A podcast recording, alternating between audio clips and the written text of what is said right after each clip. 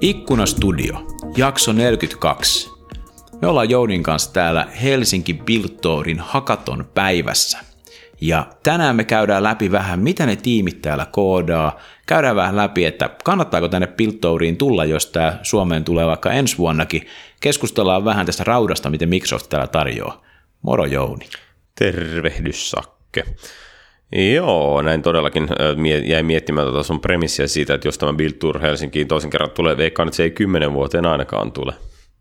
No mutta sitten kymmenen vuoden päästä tiedätte, kannattaako tulla päästä. paikalle? Kyllä, me ollaan, me ollaan tietyllä tavalla niin kuin uniikin, uniikin tapahtuman äärellä, koska tota, tosiaan Build saapui Helsinkiin ja siis tässä Microsoftin Western Euroopan alueella ei ole yhtään ainoata muuta paikkaa, mihin se saapui, eli siis Münchenistä ja Varsovasta löytyy kyllä eventit, mutta siinäpä tämä Euroopan tarjonta sitten onkin, että Helsinki edustaa tässä aika lailla koko Länsi-Eurooppaa. Se on mahtava tilanne.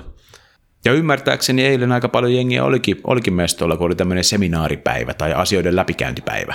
Joo, näin voisi sanoa. Eli tota, Bilturin kanssa tilanne oli siis se, että ilmoittautumisia otettiin vastaan joku 700 tai jotain semmoista, että pistää portit kiinni, ettei tule liikaa jengiä. Että kyllä täällä oli, ei tietysti kaikki tullut paikalla, mutta sanotaan, että ihmiset olivat seisomaan paikalla koko päivän. Että tota, ihan kaikki ei edes tunkeutunut sinne istumaan. Että kyllä, kyllä ihan oli totinen päivä. Ja mitä noiden itsehän en eilen ollut paikalla, että varmaan tuossa pian Jouni kertoo meille vähän, että millaisen nyt eros bildistä, itse isosta bildistä, mutta mitä tässä nyt tänään on jutellut noiden Microsoftin kaiffarien ja kehittäjien kanssa, niin toi vaikuttaa ihan, ne vaikuttaa aika tyytyväisellä tähän, tähän niin kuin Helsingin settiin. Kyllä mulla ainakin päällimmäinen fiilis on se, että tämä on ollut hyvin onnistunut tapahtuma ja, ja niin kuin se, että ihmiset on ollut aktiivisia ja aika hyvin messissä, että – joskus, joskus ihmisillä on. Ja tietysti sinänsä tavallaan ihan perustellusti se käsitys siitä, että suomalaiset on aika passiivista porukkaa tällaisessa konferenssissa, että kysymyksiä ei kauheasti tule ja näin, mutta meillä oli esimerkiksi eilen Q&A-sessio, joka kesti tunti 15 minuuttia, me lopetettiin se, vaikka kysymyksiä sinänsä olisi vielä ollut. Että ihan, ihan kohtuullisen hyvä.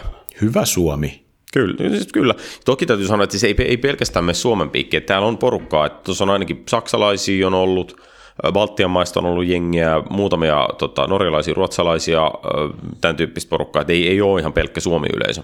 Ja se täällä hakatonissa itse asiassa näkyykin, että tuossa on aika monta tiimiä, jos ei, jos ei natiivi Suomeen ihan hirveästi ehkä väännetä. Kyllä, ja varmasti on näin, että ne, jotka tuli Suomeen ulkomaalaisina, niin heillä varmaan on entistä suurempi motivaatio säilyä myös se toinen päivä täällä, että kun kerta vaivautunut tulemaan, niin ottaa molemmat päivät. Näin voisi sanoa, ja voi olla, että on krapulakin, en tiedä.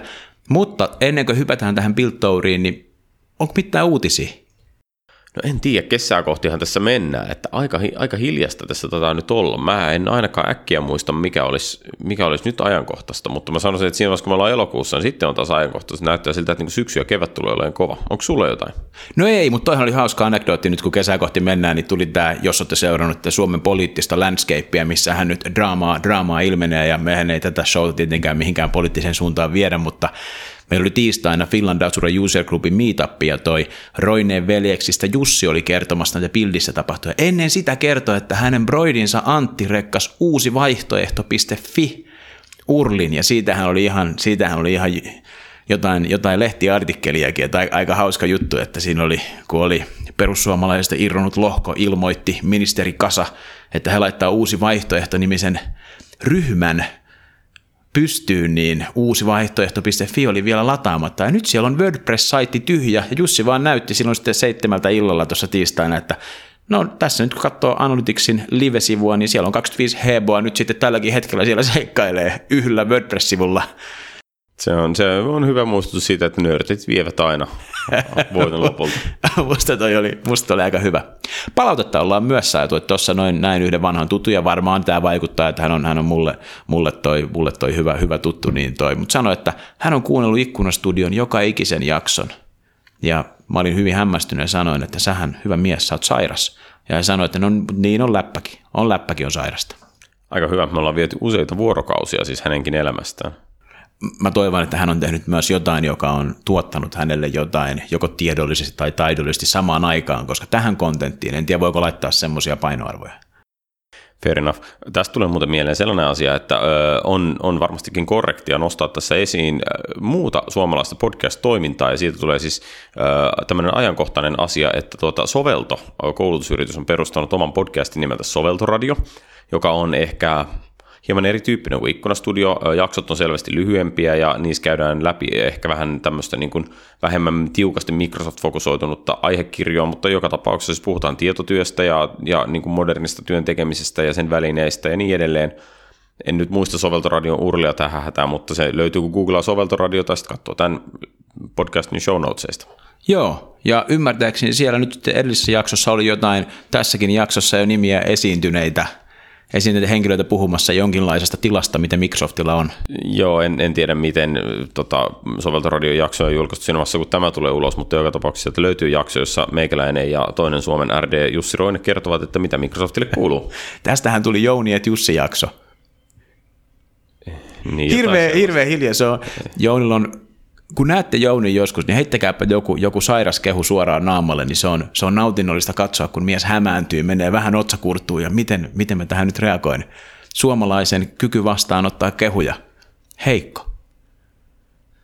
No niin, mitäs meillä hyvä, hyvä, hyvä hiljaisuus. Laista. Varmaan pätkitään tuosta semmoinen minuutin hiljaisuus pois. Näin, näin, näin varmasti tehdään.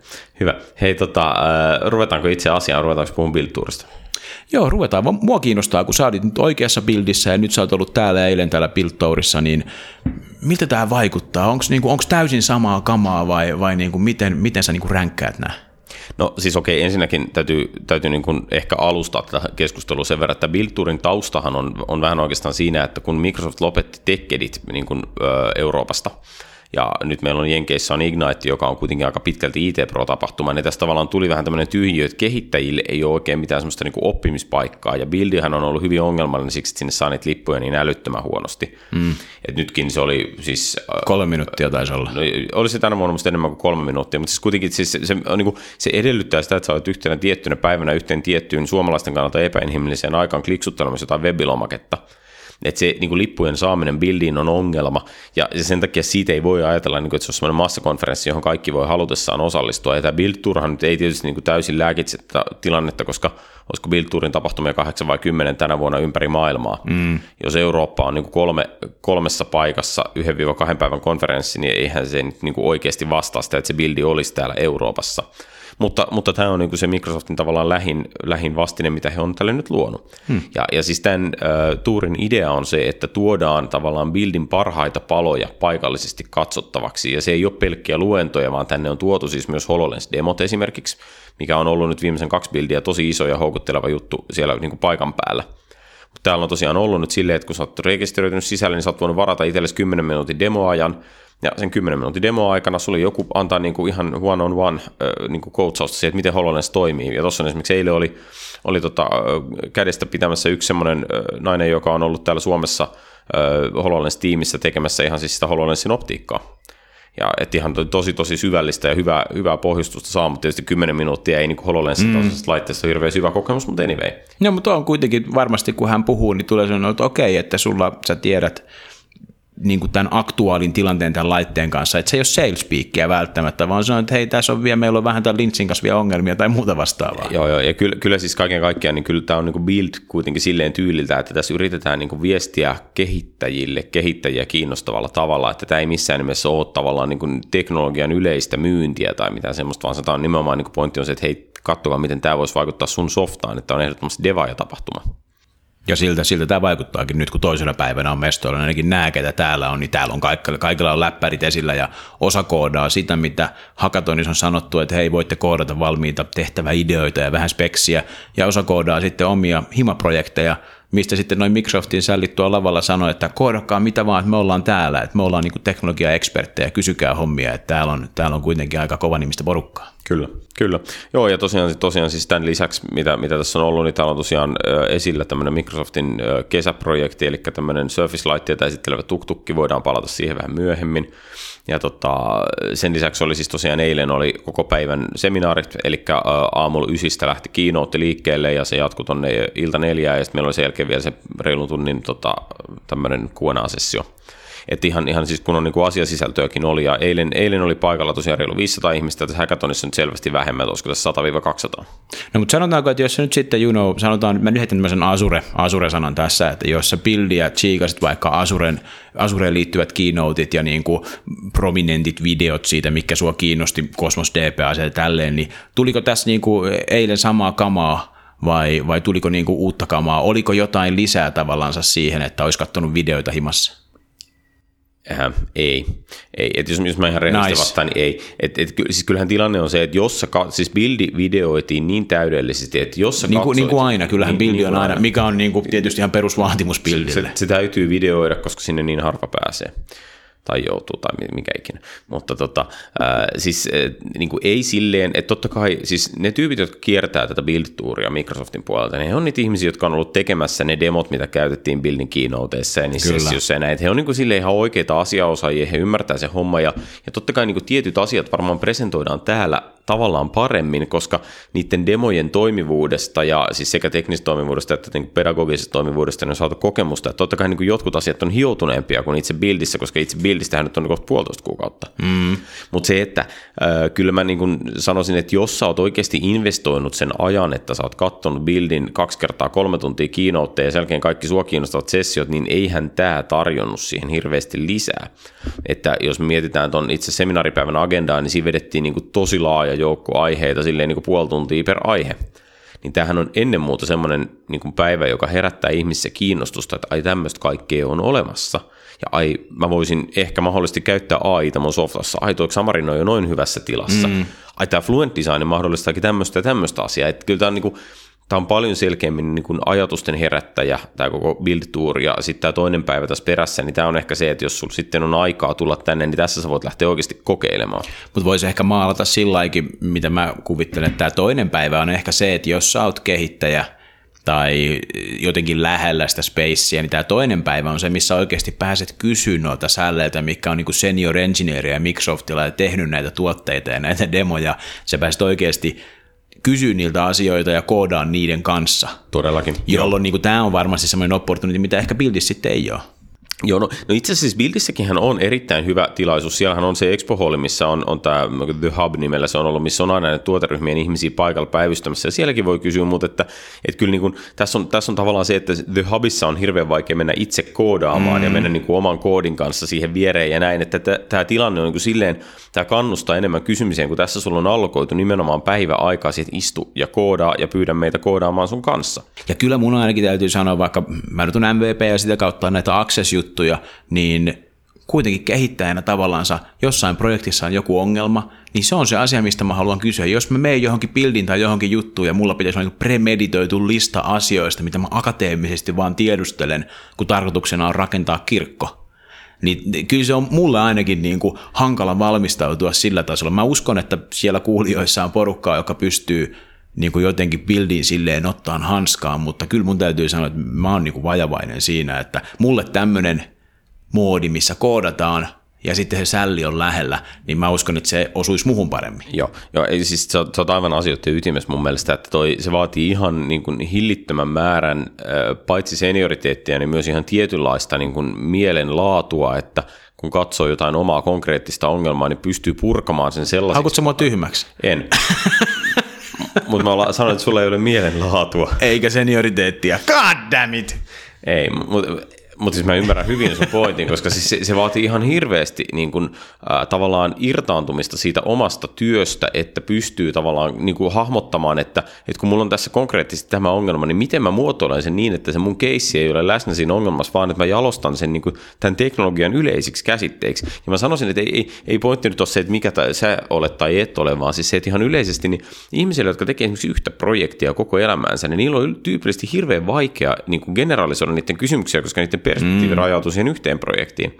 Ja se on yksi mun mielestä, kun kiertää niin softan tekeviä, softaa tekeviä organisaatioita, niin se on niin kuin iso erottava tekijä tämmöisen niin in-house-softatuotannon ja, ja toimittajien välillä. Että softatoimittajat on niin monen asiakkaan kanssa tekemisissä, että jos se tiimi vaan niin kuin pääsee tekemään erilaisia teknologi- erilaisilla teknologioilla asioita ajan yli, niin niille yleensä kehittyy paljon laajempi näkemys. Sä oot tuossa, mä allekirjoitan ihan täysin, mutta ne pari kertaa, kun mä oon niin kehitystiimien kanssa jutellut Microsoftilla, ne on ollut aina seurausta – jostain semmoista aktuaalista shortcomingista, mikä tosiaan jossain vendor-projektissa on tullut tavallaan vastaan. Että toi, ja se tarve on silloin just silloin. Se, että odottaisi, että hei, Buildin hubissa mä kysyn neljän kuukauden päästä, niin tavallaan millaisen ajoittuu edes samaan kohtaan se sun ongelma Joo, ja ei, ratkaisu. Ja joo. tälleen, niin kuin, mä uskon, että se on, se on varmaan hieno tilaisuus sillä, että voi käydä heittää läpyskää, mutta tämä on hieno tilaisuus, koska mä just heitin läpyskää, ei siinä ollut mitään jonoa, eikä täällä ole niin kuin miljoonaa ihmistä. Että täällä on ehkä arveltu parikymmentä tiimiä koodailemassa, että tämä kyllä annan niin kuin Piltourille silleen niin kuin propsina tai bonuksena, että tämä, on musta niin kuin hieno homma. Kyllä, kyllä. Joo, mä, mä oon ihan samaa mieltä, että jos ei Biltureakaan usein ole, mutta nyt just tällä hetkellä nämä teknologiat ovat täällä erittäin hyvin edustettuna ja se on, se on niin kuin tosi hyvä pohja lähteä kysymään. Just näin. Mites toi, pitäisikö meidän, sä jostain tuktukista jauhoit? Joo, tukkeihan tässä jauhettiin. Että tota, tosiaan täällä on siis semmoinen, Microsoftilla on semmoinen kesäprojekti, että niillä on tämmöinen tuk-tuk, eli siis semmoinen, no ehkä, se, ehkä mopotaksi on hyvä luonnehdinta siitä, joka on siis sellainen ö, laite, joka kulkee täällä Helsingin kaduilla ja siitä voi avata kyljet ja kun ne kyljet avaa, niin siellä on siis Microsoftin Surface-laitteita sisällä. Ja se on tosiaan nyt tullut tänne myös ennen kuin se lähtee tälle kesäkiertueelle, niin se on nyt täällä paikalla, paikan päällä ja pystyy katselemaan siitä näitä uusia Surface-laitteita, jotka itse asiassa siis tulee tänään, tänään on 15. päivä 6. eli kun tätä kuuntelette, niin se on ollut jo jonkin aikaa, niin tulevat siis markkinoille Suomessa saataville, eli tota, Surface Laptop, Global Availability tänään, mm-hmm. ja Surface Studio on nyt täällä saatavilla Suomessa myös tässä vaiheessa, samaten kuin Surface Book. Joo, ja sitten siinä oli vielä sitten sinne Surface Pro, eli nämä neljä laitetta niin, tuossa oli tuossa tuktukissa, joo, joo, mutta Pro nyt tietysti on jo. Pro on vähän vanhempi. Mutta itse olin heihin koskenut jo aikaisemmin, sulla oli ensimmäinen kosketus, niin tota, kerro fiiliksiä. Aloitetaanko vaikka, vaikka Bookista, se on niistä kaikkein vanhin näistä uusista laitteista. No tykkään miten kysyt, mutta aloitan muualta. Selvä, tehdään. siis me lähestyttiin se tuktukkia, mä en ole ikinä nähnyt sitä studioa, enkä mä ole ikinä nähnyt myöskään tätä, tätä laptopia. Ja toi MacBook, ei kun MacBook Pro, mikä hemmetti se on se Surface Book. Siihen mä oon törmännyt joskus, ja tietysti Surface Pro mulla on ollut itsellä, mutta toi, se studio oli tietty se, mikä sieltä niinku hyppää naamalle, koska se ruutu on ihan jotenkin järjettömän hyvän näköinen. Joo, ja hei, muista, jos kaikki ei muista, niin siis Surface Studiohan oli siis tämä tämmöinen all-in-one tietokone, eli siis yhdistetty tietokone ja näyttö, jossa se näyttö taipuu joko niin tämmöiseen pöytäasentoon tai sitten ihan normaaliin näytön asentoon. Se on siis 27-28 tuumaa, paljonhan se nyt oli se studio. Se on iso näyttö ja se on hyvän näköinen ja se on niin tosiaan kaikki siinä, kaikki siinä monitorissa. Siinä oli näppis messissä, mä käytän itse mekaanista näppistä, en, en ollut mikään hirveä fani siinä sen oman, oman näppi, joku Bluetooth-näppi, se oli semmoinen pieni, pieni pulikka, että toi se, siihen varmaan tulisi päivitykseen, mutta muuten toi studio, niin se quality of life siinä, että kun sä käännät sen semmoisesta semmoisesta pystymoodista semmoiseen toi pieneen vaakamoodiin, missä voit siihen kirjoittaa tai piirtää tai muuta, että siinähän on kynä ja tämmöisiä muita, muita juttuja, niin toi, niin sekin on silleen, niin kuin, että vaikka se on niin iso se näyttö, niin tavallaan se kahdella sormella pystyy, että se niin kuin swingaa jotenkin melkein itsellänsä niin kuin vastapainoinen, että siinä joku insinööri on muutaman illan varmaan valvonut, että se on saanut sitä just semmoisen, että se on on the hinge of koko ajan liikkumassa, mutta ilman kosketusta se ei liiku mihinkään. Se on musta hämmästyttävä niin kuin tasapaino, pun intended, siinä mielessä, että paitsi että toi pitää paikkansa, mitä sä sanot, niin myös silleen, että kun sä lasket käden siihen päälle, niin sä voit kuitenkin nojata siihen melko paljon ilman, että se lähtee kääntymään. Joo. Että siis varmasti siinä on, niin se noudattaa fysiikan lakeja, mutta se tuntuu siltä, niin kuin se ei tekisi sitä, että tavallaan yhdellä kädellä niin kuin piirtotilanteessa nojatessa, niin sehän niin kuin, se tuntuu, niin kuin, että se on ihan kuin pöytä. Mutta toi on kyllä siis, no en, en tiedä mitä, se oli hintalappu oli 3-4 tonnia, että toi sillä puolella se on, että niinku kallis, että se sitten roudaa messissä, että neljällä, kolmella, neljällä tonnilla saat kunnon läppärin, missä on, taitaa olla vähän enemmän speksiäkin, mitä sä mitä Jouni tuossa studiossa on niin parhaimmillaan speksiä i7? Joo, siis ja... on, on se i7 ja, ja siinä on kahden teran levy ja onko muistaakseni se on 16 gigaa muistia että kyllä on se niinku ihan ok, ja se on ihan ok varsinkin niinku graafiseksi työasemaksi, mutta siis siinä on aika vanhat piirisarjat tälleen, että se ei ihan niinku seuraa tavallaan uusinta teknologiaa. Niin 16 gigaa on vähän, se on vähän se nafti. Se on pikkasen nafti, joo. Et, et se, se, on niinku selvästi siinä ongelma, ja mä tiedän, että Jenkeissä jotkut on tehnyt sitä, että ne on vaihtanut niihin noita Samsungin 960 SSDitä, niin se kuulemma boostaa todella paljon performanssia, että nehän on huikean nopeita. Okay. Et toki siis taitaa, taitaa invalidoida takuun, kun joudut avaamaan sen, mutta siis se on niinku tehtävissä, se on standardi 100 levy kuitenkin, mikä sinne menee. Mutta se on kyllä toi on, meillä on, Duunis on meidän toi, mitä, millainen creative designerilla, no siis graafikolla, en tiedä mikä on oikea oppinen, kun piirtelee paljon, niin silloin semmoinen Vakomin Sintikin piirto, piirtonäyttö ja se on, se on niin kuin aika päheä. Mutta toi on tavallaan se, niin kuin, mitä mä nyt sitten itse siinä vähän sitä kynää käytin, niin oli kyllä, toi on semmoista niin kuin laitepornoa. Toi on niin kuin laitepornoa parhaimmillaan. Että onko siinä oikeasti puustia sun duuniin, en tiedä, mutta hemmetin hyvän näköinen se siinä pöydällä on. Sitten jos pöytä on tietysti jossain luolassa ja siellä on pimeätä, niin, toi, niin on se silti varmaan hyvän näköinen. Se on tota, mä, mä Ideaalitilanne. Sanoisin, joo, mä sanoisin, että siis se ei ehkä ole niin kuin esimerkiksi koodarin työasemana mikään kummonen. Ja mä olisin valmis joo. haastamaan, että jos sun niin kuin duuni on esimerkiksi tuottaa tekstiä, niin se ei tunnu niin erilaiselta kuin normaali tietokone, että se oikeuttaisi niin kuin, tavallaan tämän niin kuin rahan käytön tai, tai näin, mutta, mutta että jos sä tarvitset esimerkiksi hyvännäköisen kotitietokoneen, jolla joku esimerkiksi joskus piirtää tai tekee musiikkia tai jotain tällaista, niin... Tai mistä vaimo on sanonut, että pistä piiloon. Jos jollain on sellainen tilanne, en tiedä. Mm, could be. Hypoteettisesti. Niin tota, kyllä mä sanoisin, että toi on niin kuin siihen aika kova. Mutta se, että sitten taas, niin kuin, että ei, se ehkä ei se ole ehkä pelikone, että sitä ei ole kuitenkaan sen GPUta tämmöisiä ei ole niin kuin designattu siihen käyttöön, että, että kyllä se, kyllä se niin kuin on tämmöinen graafinen tuottavuustyöasema lähinnä. On, ja siis onhan toi brändikon ihan selkeästi. Microsoft nostaa niiden brändien niin kuin tuotesuunnittelijana tavallaan se lähemmäs Apple, että mekin voidaan tehdä kaunista kamaa. Kyllä. Mut se, se, semmoinen fiilis mulla tulee, että on se niin kuin hemmetin nätti, mutta vaikea sille on löytää sitä nicheä, mitä sillä tekisi, mutta sitten kun sä koitat sitä, niin ei hemmeti, tuntuupa tää hyvältä, mutta ei se päivittäisesti vaikuttaisi mihinkään. Eee, mutta jos mä siinä, jos kuuluu kuuluisin siihen ihmisjoukkoon, jolla ei ole mitään väliä, että kuinka paljon mä käytän rahaa esimerkiksi kotikoneeseen, niin kyllä musta toi olisi, niin kuin, siis toi olisi hyvä neljän tonnin investointi kotiin johonkin mm. pöydän nurkalle, että jos mun tarvii kone siellä olla. Ja sitten myöskin täytyy muistaa, että me Jounin kanssa ollaan aika selkeästi tämmöisiä niin kuin funktio, funktioperusteisia ihmisiä, että, että meitä määrittelee paljon niin kuin toiminnallisuudet. Täytyy kuitenkin muistaa, että, että niin kuin osalle ihmisistä tavallaan sillä formilla on, tiedätkö, että on, on syntynyt geneettisesti sillä että se mitä silmä näkee, niin silloin niin kuin hemmetin iso merkitys.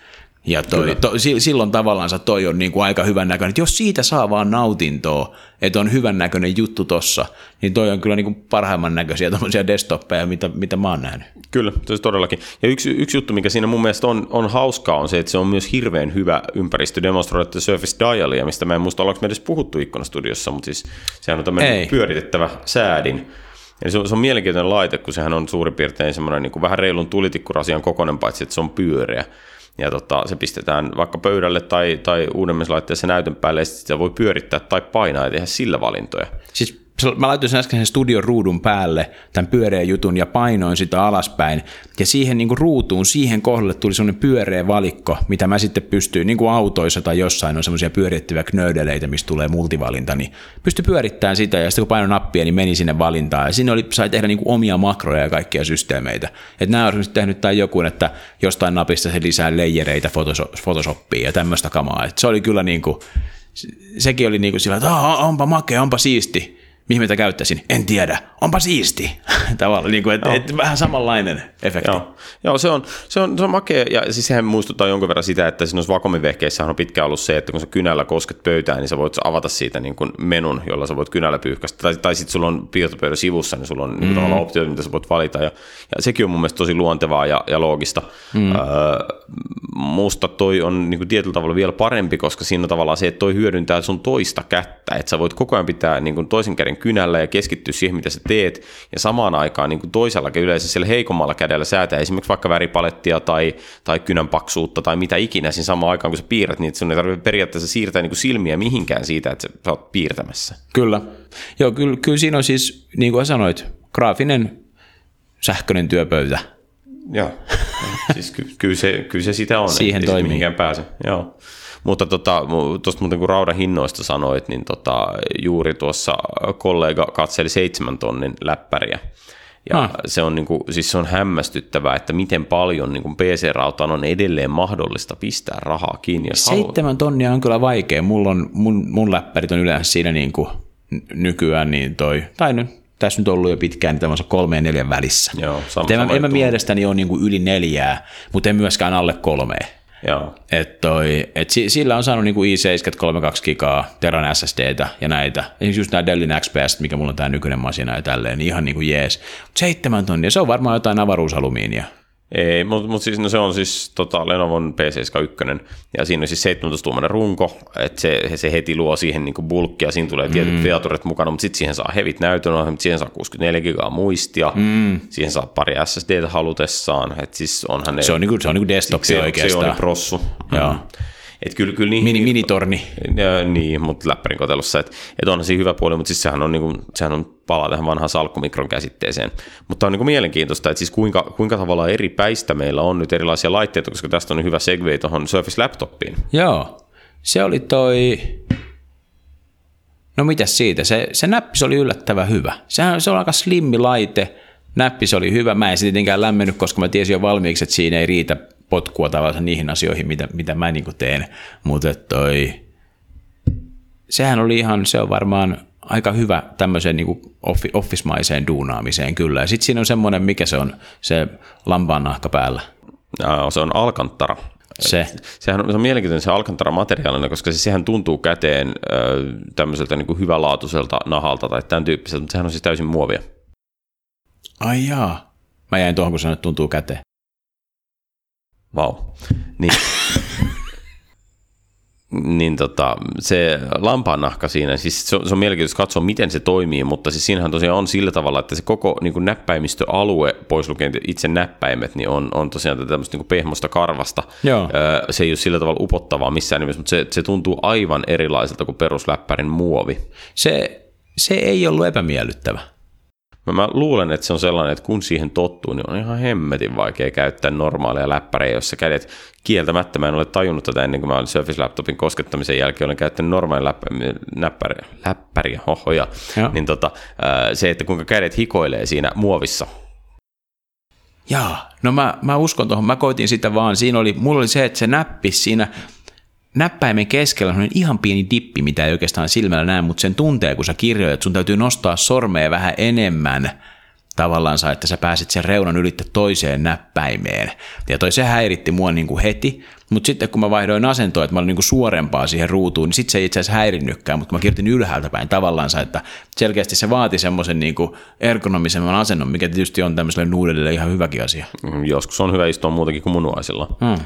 Tota, äh, mutta tosiaan Surface Laptopista, niin kyllähän siinä siis tehoja sinänsä on kohtuullista. Sitä saa i ja näin, että tota, äh, 16 gigaa taas varmaan tulee rajaksi. Joo, se on, se on totta, että jos, jos tarvii sitä enemmän, niin se taitaa tällä hetkellä olla se limitti. Joo. Mutta ja eihän sekään ole niin kuin halpa. Mulle itselleni suurin haaste on se, että se on, onko se nyt 13 tuumaa, kun se nyt on se näyttävä, mitä, mm. mitä se on. Siis, että se on hyvä, se on niin positioitu periaatteessa tietysti MacBook Airin kanssa samaan kategoriaan. Mm mutta mä itse en ihan niin pienellä näytöllä tykkää operoida. Mm. Mutta sä nyt toki oot käyttänyt Surfacea itse. Niin, no mä oon käyttänyt. Surface oli siihen pieneen ruutuun, niin Visual Studioonkin tavallaan, sitä vaan tulee vähän, you know, niitä, niitä niin kuin apu, apuikkunoita on vähän vähemmän näkyvissä ja totta kai sitä sitten on niin kuin toista, toista isompaa näyttöä toimistolla ja tälleen, mutta kyllä mä tosi paljon tein niin kotisohvalla sillä ja toi, en mä mitenkään katso, että se olisi ollut epä, epämiellyttävää kokemusta.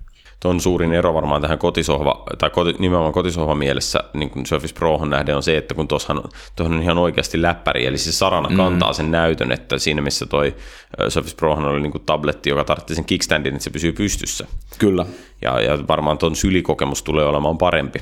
Mä luulen, että on, joo, tulee varmasti olemaan parempi, mutta kyllä mä oon samaa mieltä, että 15-tuumainen mulla on nykyään, että kyllä mäkin siihen väsyin siihen pieneen ruutuun, tavallaan siihen venkslaamiseen, mitä, mitä sitä kuitenkin säännöllisesti piti tehdä. Että tavallaan sen niin kuin tietysti hyväksyy, että pitää tehdä venkslaamista, että jaksaa tehdä tämmöistä duunia nyt vaikka kolme, neljä tuntia tästä eteenpäin, mutta sitten siihen vaan niin kuin väsyy ajan kuluessa siihenkin. Joo, mutta tämä on niin mielenkiintoinen kysymys. Mä oon itse miettinyt sitä jonkin verran, että minkälaisen koneen seuraavaksi mulla olisi just läppärin päivitys edessä, että onko se niin kuin ratkaisu tavallaan hakea semmoinen nykyisen kaltainen niin kuin tehokannettava, jolla pystyy tekemään kaiken, hmm. vai olisiko idea se, että, että niin kuin hakisi tavallaan semmoista ihan pientä laitetta, siis tyyli Lenovo X1 Yoga, missä menettää jotain suorituskyvystä. Ja sitten on joka On sit, joka on sitten älyttömän helppo kuljettava, ja sitten on joku niin kuin hevimpi, millä tekee jotain asioita, mutta mä, mä en tiedä. Tämä on niin kuin tämä hankala juttu, että periaatteessa meidän pitäisi olla siinä pisteessä, että käyttöjärjestelmä hoitaa kaiken synkronin niin hyvin, että se ei haittaa, että sulla on useampia laitteita, mutta me ei kyllä oikeasti vielä olla siinä. Eihän me olla siinä, mutta ehkä toi timeline ja jeesaa siinä.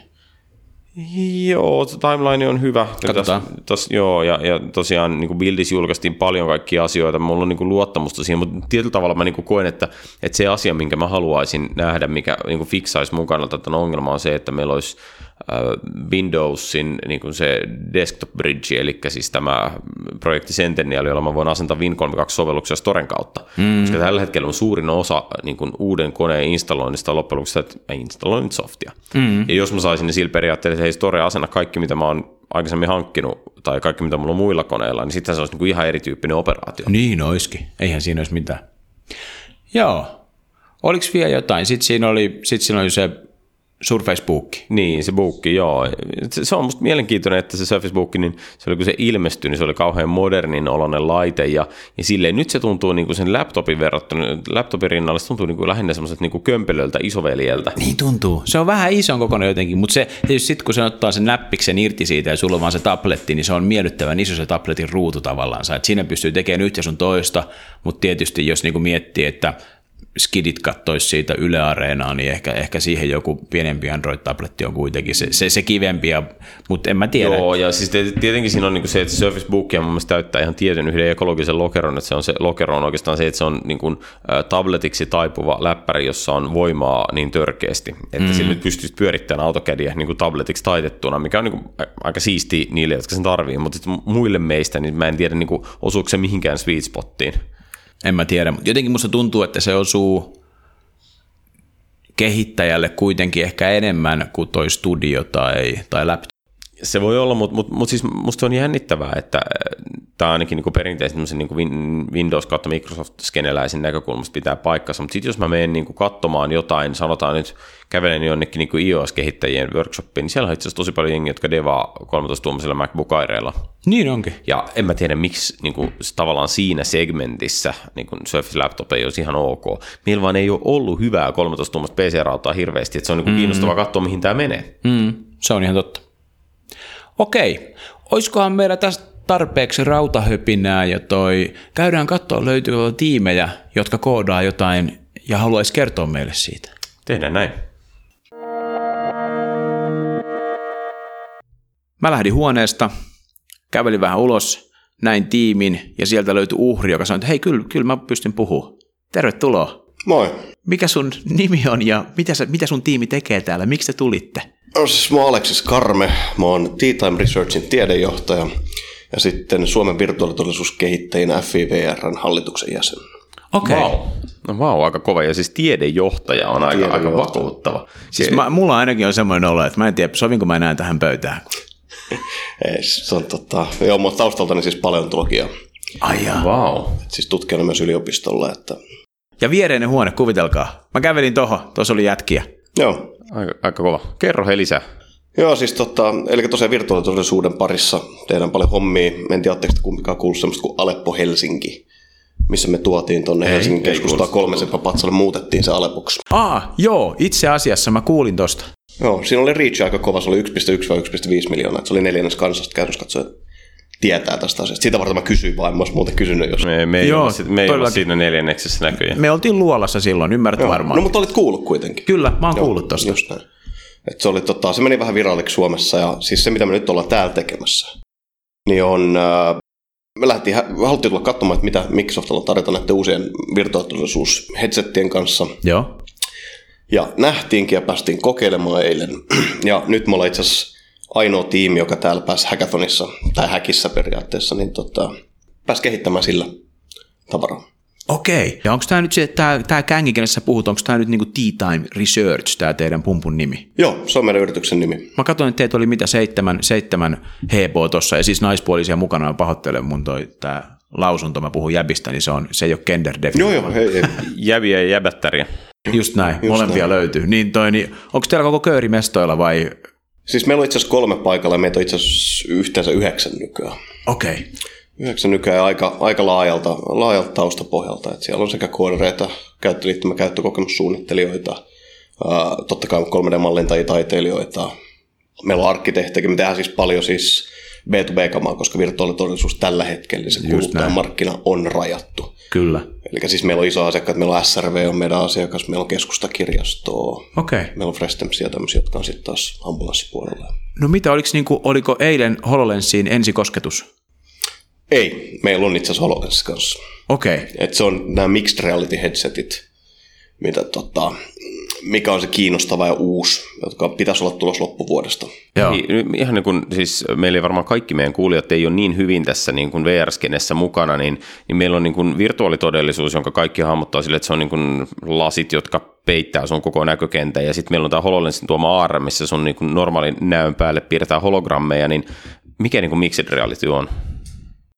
Tämä mixed reality on, otan lähdetään nyt siitä, että kaikki periaatteessa nämä eri termit, ne on yhden, periaatteessa yhden katoalle pystytään laittamaan. Eli meillä on spektri, mistä mennään siihen, että jotain lisätään todellisuuteen kautta siihen, että sulla kokonaan korvataan todellisuus. Mm. Ja se lähdetään siitä, että jos sulla on tämmöisiä headsetteja, niin korvataan näköaistia pääasiassa alkuun. Sulla laitetaan kuulokkeet päähän, sulla korvataan kuuloaistia, sulla on tullut vehkeitä, mitkä korvaa sun hajuaistia myös. Eli jos nyt puhutaan termistä mixed reality, sekoitettu todellisuus, niin se, se on vaan siinä jossain, mitä mä sanon, se on brändäysasia tässä tapauksessa. Okei, okay. onko se niinku augmented realityn kanssa, lisätyn todellisuuden kanssa, onko ne niinku samaa spacea? Se on samaa spacea, mutta siinä on se, että kaikki tietää Pokemon Go, mikä tuli. Kyllä. Jota helposti aletaan pitää sitten, että lisätty todellisuus on sitä kännykältä käytettävää. Niin mixed realities ehkä halutaan vähän, että se on niin kuin jotain enemmän niin, niin. kuin pelkkä lisätty todellisuus koska tämmöinen kännykkä lisätty todellisuus on sitä ollut vuodesta 2010-2011 ihan kuluttajakäytössä. Eli, eli tota, siinä ei ole tavallaan mitään niin kuin ihmeellistä, että kameralla kuvataan näkymä ja piirretään siihen päälle ja nyt, nyt niin kuin tehdään jotain niin kuin ihmeellisempää. Mitä se ihmeellisempi on? Se ihmeellisempi on siis, eli se on, se on ollut jo pidempään, mutta se ihmeellisempi on esimerkiksi, että se pysyy tilassa paikoillaan, se objekti. Aivan. Eli sä voit niin kuin vapaasti kierrellä sen ympärillä ja sulla on kartoitettu ympäristöä siinä. Et perinteisesti se on tehty joku jonkun markkerin kautta, että sulla on esimerkiksi jonkun kirjan tai lehden kansi, mistä sitten proisoituu ylöspäin joku hahmo tai sulla on liikkuvia animaatiot siinä kannessa. Kyllä. Se on se perinteinen tapa tehdä sitä. Mutta nyt sulla on se, että sulla tilallisesti, spatiaalisesti mallinnetaan ympäristöä ja siihen pusketaan sitten esimerkiksi malleja tai muita, muita kokemuksellisia piirteitä sisällä. No mikä tämä teidän stack, mitä, mitä, mitä deviceja tai työkaluja te olette käyttänyt ennen ja nyt kun te tässä koodaatte tuossa vieressä täällä, niin onko täältä niin kuin Microsoftin Spaceissa tulos teille jotain, jotain lisää teidän työkalupakkiin? On, koska ää, nämä perusisot pelurit, mitkä siis lähti jo monta vuotta sitten, Joo. puhutaan Oculuksesta, esimerkiksi tuli DK1, DK2, eri kehittäjäversiot, ää, jonka jälkeen sitten tuli taas Vivestä vastaavat kehittäjäversiot, eli HTC-laitteista, ja niitä me ollaan nyt käytetty meidän, meidän tuotannossa – ja nämä HTC-laitteet ovat tosi hyviä, koska niissä on siis, sulla on ollut täys liikkumisen vapaus tietyllä alueella. Jos kuulijat ei ole koittanut HTC Viveä, niin tälleen, jos on sitä ikäluokkaa, että on niinku kasvanut Amiga ja Nitro ja Tak 2 mm-hmm. parissa, niin se, että vetäsee sen Viven päähän ja siirtää päätä viisi senttiä väistää sen nuolen, mikä sieltä tulee tai laserammukseen, niin se on niinku absurdia, kuinka tarkka se on. Se on, se on todella tarkka. Siinä on laserkeilaimet käynyt katsoa esimerkiksi Vivellä, mitä käytetään. Sitä puhutaan, että se on niin outside in trackingi. Eli sulla on käynyt katsoen ulkopuolinen rinki. Juurikin. Sulla periaatteessa luodaan laserverkko ilmaan, ja sitten taas headsetissä sulla on laserdiodeita, jotka havaitsee sen ajan hetken, kun se laserpyykkösi tulee siitä kohdasta. Ja sitä kautta lasketaan. Oculuksella on vähän eri systeemi, että heillä on kamera, joka träkkää sitten taas infrapunaledejä, jotka sitten taas, eli se on se pattern, mikä muuttuu siitä headsetistä. Sulla on semmoinen sulla on lajitelma ledejä siinä headsetin pinnassa, ja se, sitä, sen, sen muuttumista trackataan sitä kautta saada sitä positiota. Kumpi on parempi? Uh, no siis meidän mielestä ehdottomasti Vive, koska se, Aina se on tarkempi. Se on tarkempi, ja se mahdollistaa sen, että sä et jää niin helposti kuolleisiin kulmiin Joo. sen träkkäyksen kannalta. Ja okay. sulla on isommat pelialueet ja se on helpompi kalibroida ja se on tosi nopea systeemi. Joo. Se datan määrä, mitä siirretään itse asiassa siitä headsetistä, kun sä havaitset nämä pyykkäiset, niin se on tosi pieni vertu siihen, että sulla periaatteessa siirretään videokuvaa taas, mikä on se ratkaisu. Se, mitä Microsoftilla on nyt, niin se on tosi cool juttu, koska se on sitten taas inside out. Eli se on sisältä ulospäin, träkkää tätä ympäristöä. Eli se käytössä katsoen, kun sulla on, se, sulla on se maski päässä, niin se kartottaa sun ympäristön ja se kertoo sulle, missä sä voit liikkua. Eli sun ei tarvitse, kun Vivessä sanoit, että sun pystytetään niitä semmoisia laaseria ampuvia tolppia. Just Nyt näin. tässä Microsoftin jutussa sanoit, että sä, sä väärät sen maskin päähän ja sit sä oot se, niin kuin, sit sä oot se jääkiekkomaalivahti kokonaisuudessaan. Juurikin näin. juurikin näin. M- niin kuin, mikä sun fiilis on siitä, kuinka toimiva toi on? Mä en tiedä, mitä mä saan sanoa tästä, mutta siis tota, mitä me ollaan kokeiltu nyt sitä, niin toimii todella hyvin. Et siis HoloLensillä toi träkkäys, joka on vähän eri systeemillä luultavasti tehty, ää, niin toimii myös tosi hyvin. Mutta toi nyt, mitä me kokeiltiin sitä, niin se, se oli todella hyvä. Ja tämä ei ole mitään puffausta, vaan se oli oikeasti siis todella hyvä. Puhutaanko nyt niin kuin 48 tunnin kokemuksella vai? Ei, siis se, on, se riittää itse asiassa tosi nopeasti, kun tietää, mitä siinä testailee. Joo. Niin, ja teillä on tietty, sulla on tuota scopea, että on vähän mihin verrata.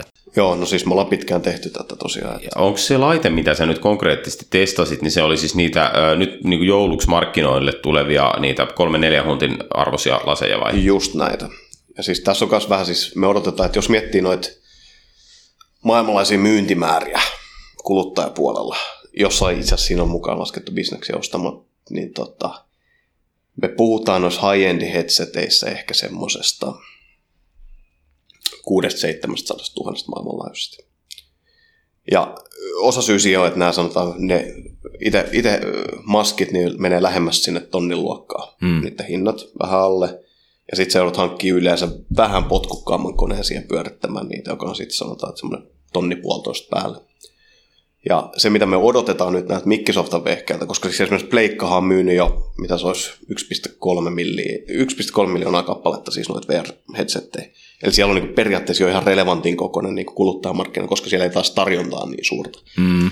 Niin nämä Microsoftin headsetit, että jos ne on oikeasti, siis totta kai tämä on semmoista, mitä sieltä on tullut niin kuin markkinointikanavien kautta, mutta jos puhutaan sitten, on kolmen, kolmen puolen huntin itse pelkkä se maski, ja niiden pitäisi pyöriä jollain 500 läppärillä, niin se antaa kyllä ihan erilaisen niin kuin hankinta, tai madaltaa hankintakynnys käyttäjältä ihan huomattavasti. Toi on hurja muutos. Miten, hei, niin mikä sun fiilis tavallaan on, tästä lähdetään puhumaan kuluttajamarkkinasta, niin minkälaisiin sovelluksiin kuluttajat haluaa tätä niin kuin mixed realityä? Mikä se on se juttu, mikä, mikä tekee niin kuin siitä niin kuin tosimaailman objekteihin kiinnittymisestä paremman jutun kuin VR, että mitä kuluttajat siis tulee tekemään? Siis toi on VR. Se, mitä siis Microsoft tarjoaa, niin on VR siinä saadaan ehkä pistettyä sitä kamera, kameran läpisyöttöä, mikä on kanssa osittain ajatella, että voisi olla mixed reality-termin alla. Mm. Eli siinä on kaksi kameraa tuossa headsetissä. Mutta Vivessäkin on siis yksi kamera. Mutta se, se blokkaa sun näkökyvyn tavallansa. Mä uskon, että suurin osa näistä sovelluksista tulee olemaan VR. virtuaalitodellisuuden puolella, VR-puolella. Okei. Okay. Ja noiden käyttö siis tulee, koska kameran läpisyötössä on aina, aina tiettyjä, aina tiettyjä ongelmia. Et se on joko lägiä tai, tai, tai resoluution puutetta tai vastaavaa. Aivan. No, no miten, niin onko jos tehdään täys virtuaalitodellisuussovelluksia, eli siis peitetään niin tosimaailman näkyvistä, niin onko tällä niin kuin trackingilla, on sen inside out tai outside in, niin onko sillä, niin onko sillä väliä? On, on, on. Siis se on just, että siis, no tuolla periaatteessa on mahdollista kanssa, että pystyt liikkumaan isossakin tilassa ilman, että sulla on siellä joka paikassa näitä majakoita esimerkiksi katossa. Ja siinä vaiheessa, että sulla on, no, on sulla tehty viivesetappeja, missä sulla on läppäri repussa ja pystyt liikkumaan isommalla alueella, mutta siis toi mahdollistaa periaatteessa jonkun tämmöisen, me ollaan tällä hetkellä isossa telakkahallissa, tai itse asiassa varmaan jonkun suunnittelupuoli, mutta joka tapauksessa isoista tiloissa liikkumisen. Ja se, että trackataan koko ajan. Niin se on, se on erittäin kätevä. Plus siinä se setupin pystyy laittamisessa. Vaikka Vivekin on nopeuksen laittanut monen kertaan pystyy, mutta siinä helposti menee siis sanotaan 15 minuutista puoleen tuntiin. Toi käynnys katsoa, mitä tässä ollaan katseltu, niin kun sulla on koneella pyörii tai läppärillä pyörii hyvin se, niin sä piuhat kiinni, se on pari-kolme minuuttia, niin sä oot valmis. Mutta miten tämä, niin kuin, sä puhuit noista P2P-applikaatioista, eli, eli niin kuin yritykset on teillä nyt asiakkaana, koska no, noin mokkolat maksaa paljon näin edespäin, mutta sillä puolella kuvittelisi olevan tälle, että näkyy sitä läpi käyttöä tavallaan. Se joku huoltomies huoltaa jotain mahdotonta värkkiä, voimalaitosta tai muuta, niin miten tavallaan näillä värkeillä, missä ei näe läpi, niin onko tämmöinen keissi hoidettavissa niillä? no siis yksi, mitä siinä on maalattu, on esimerkiksi etäkäyttösovellukset vastaavat. Joo. Eli periaatteessa pystyt niin kuin säätimeen kautta tekemään sitä. Uh, mutta jos, jos miettii, että siis mitä tulee olemaan teoslaitoksia, niin luultavasti se on siellä enemmän siellä ARA-suunnasta, jos no miettii. Et se, mikä HoloLenssissa on tällä hetkellä puutteet, on esimerkiksi rajattu näkökenttä, mm. joka sitten tässä on siihen enemmän siihen immersion luomiseen. Että ei se tuommoisissa käytännön sovelluksissa, niin kyllä sitä käytetään tällä hetkellä jo. Että sä pystyt katsomaan, esimerkiksi jos on rakennustyömaita, niin sä näet minne putket pitäisi sijoittaa seinien sisälle tai sähkö, sähkölinjat kulkemaan vastaavaa. Ja kyllä se toimi on nyt. Että tämä Mixed Reality Headset, niin miksei se toimisi silläkin. Niin, mutta sitten se on niiden kameroiden kautta, jos haluaa samanlaisen kuin HoloLensillä tavalla, että sä kameroista otat sen sisällön ja heijastat siihen Joo. ja piirrät päälle käytännössä. Ja sitten tulee tämä, niin kuin, mitä sä puhuit, tämä kamera tracking, nämä jutut tavallaan, mm. että millainen se oikeasti vastaa se todellisuus, kun sä et näe sitä tavallaan, millainen se tunnistat ne pointit, mihin sä liität asioita. Just näin. Ja, ja siinä tulee semmoisia, että siinä sidotaan majakoihin, tai semmoisia, sinne tulee semmoisia ankkuripisteitä periaatteessa, Just näin. joka sitten estää sen, puhutaan driftaamisesta, niin sen, sen tota, ää, että se kokemus pysyy paikoillaan. No, se jotain voi olla eri, väri, eri värisiä moduuleita tai ne voi olla jotain infrapunavaloja tai siellä on esimerkiksi joko landmarkkeja tai sitten, että sun sijoitetaan tiettyjä objekteja tiettyyn paikkoon, jossa tiedetään tarkemmin se alue, että millainen se on. Joo. Juman katsotaan mielenkiintoista. Miten ensi vuosi, nyt tavallaan jos niin kuluttajamarkkinat tuosta avautuu, miten sä näet niin sun, sun oman ja teidän tiimin tavallaan e-, elämän, elämän ja ton niin asiantuntijuuden kasvua? on varmaan niin kuin, on varmaan niin kuin aika, aika päheä space olla silleen, kun näkee, että Juman kautta tämä on vasta tulos tavallaan, että tämä ei ole mikään niin kuin laskevan auringon markkina tai mm, tämä, mitä mm. mä kehitän itselleni osaamista, niin sä oot niin kuin ensimmäistä joukossa siinä ja, ja sitten tulee hemmetin iso juttu 10-20 vuoden sisään.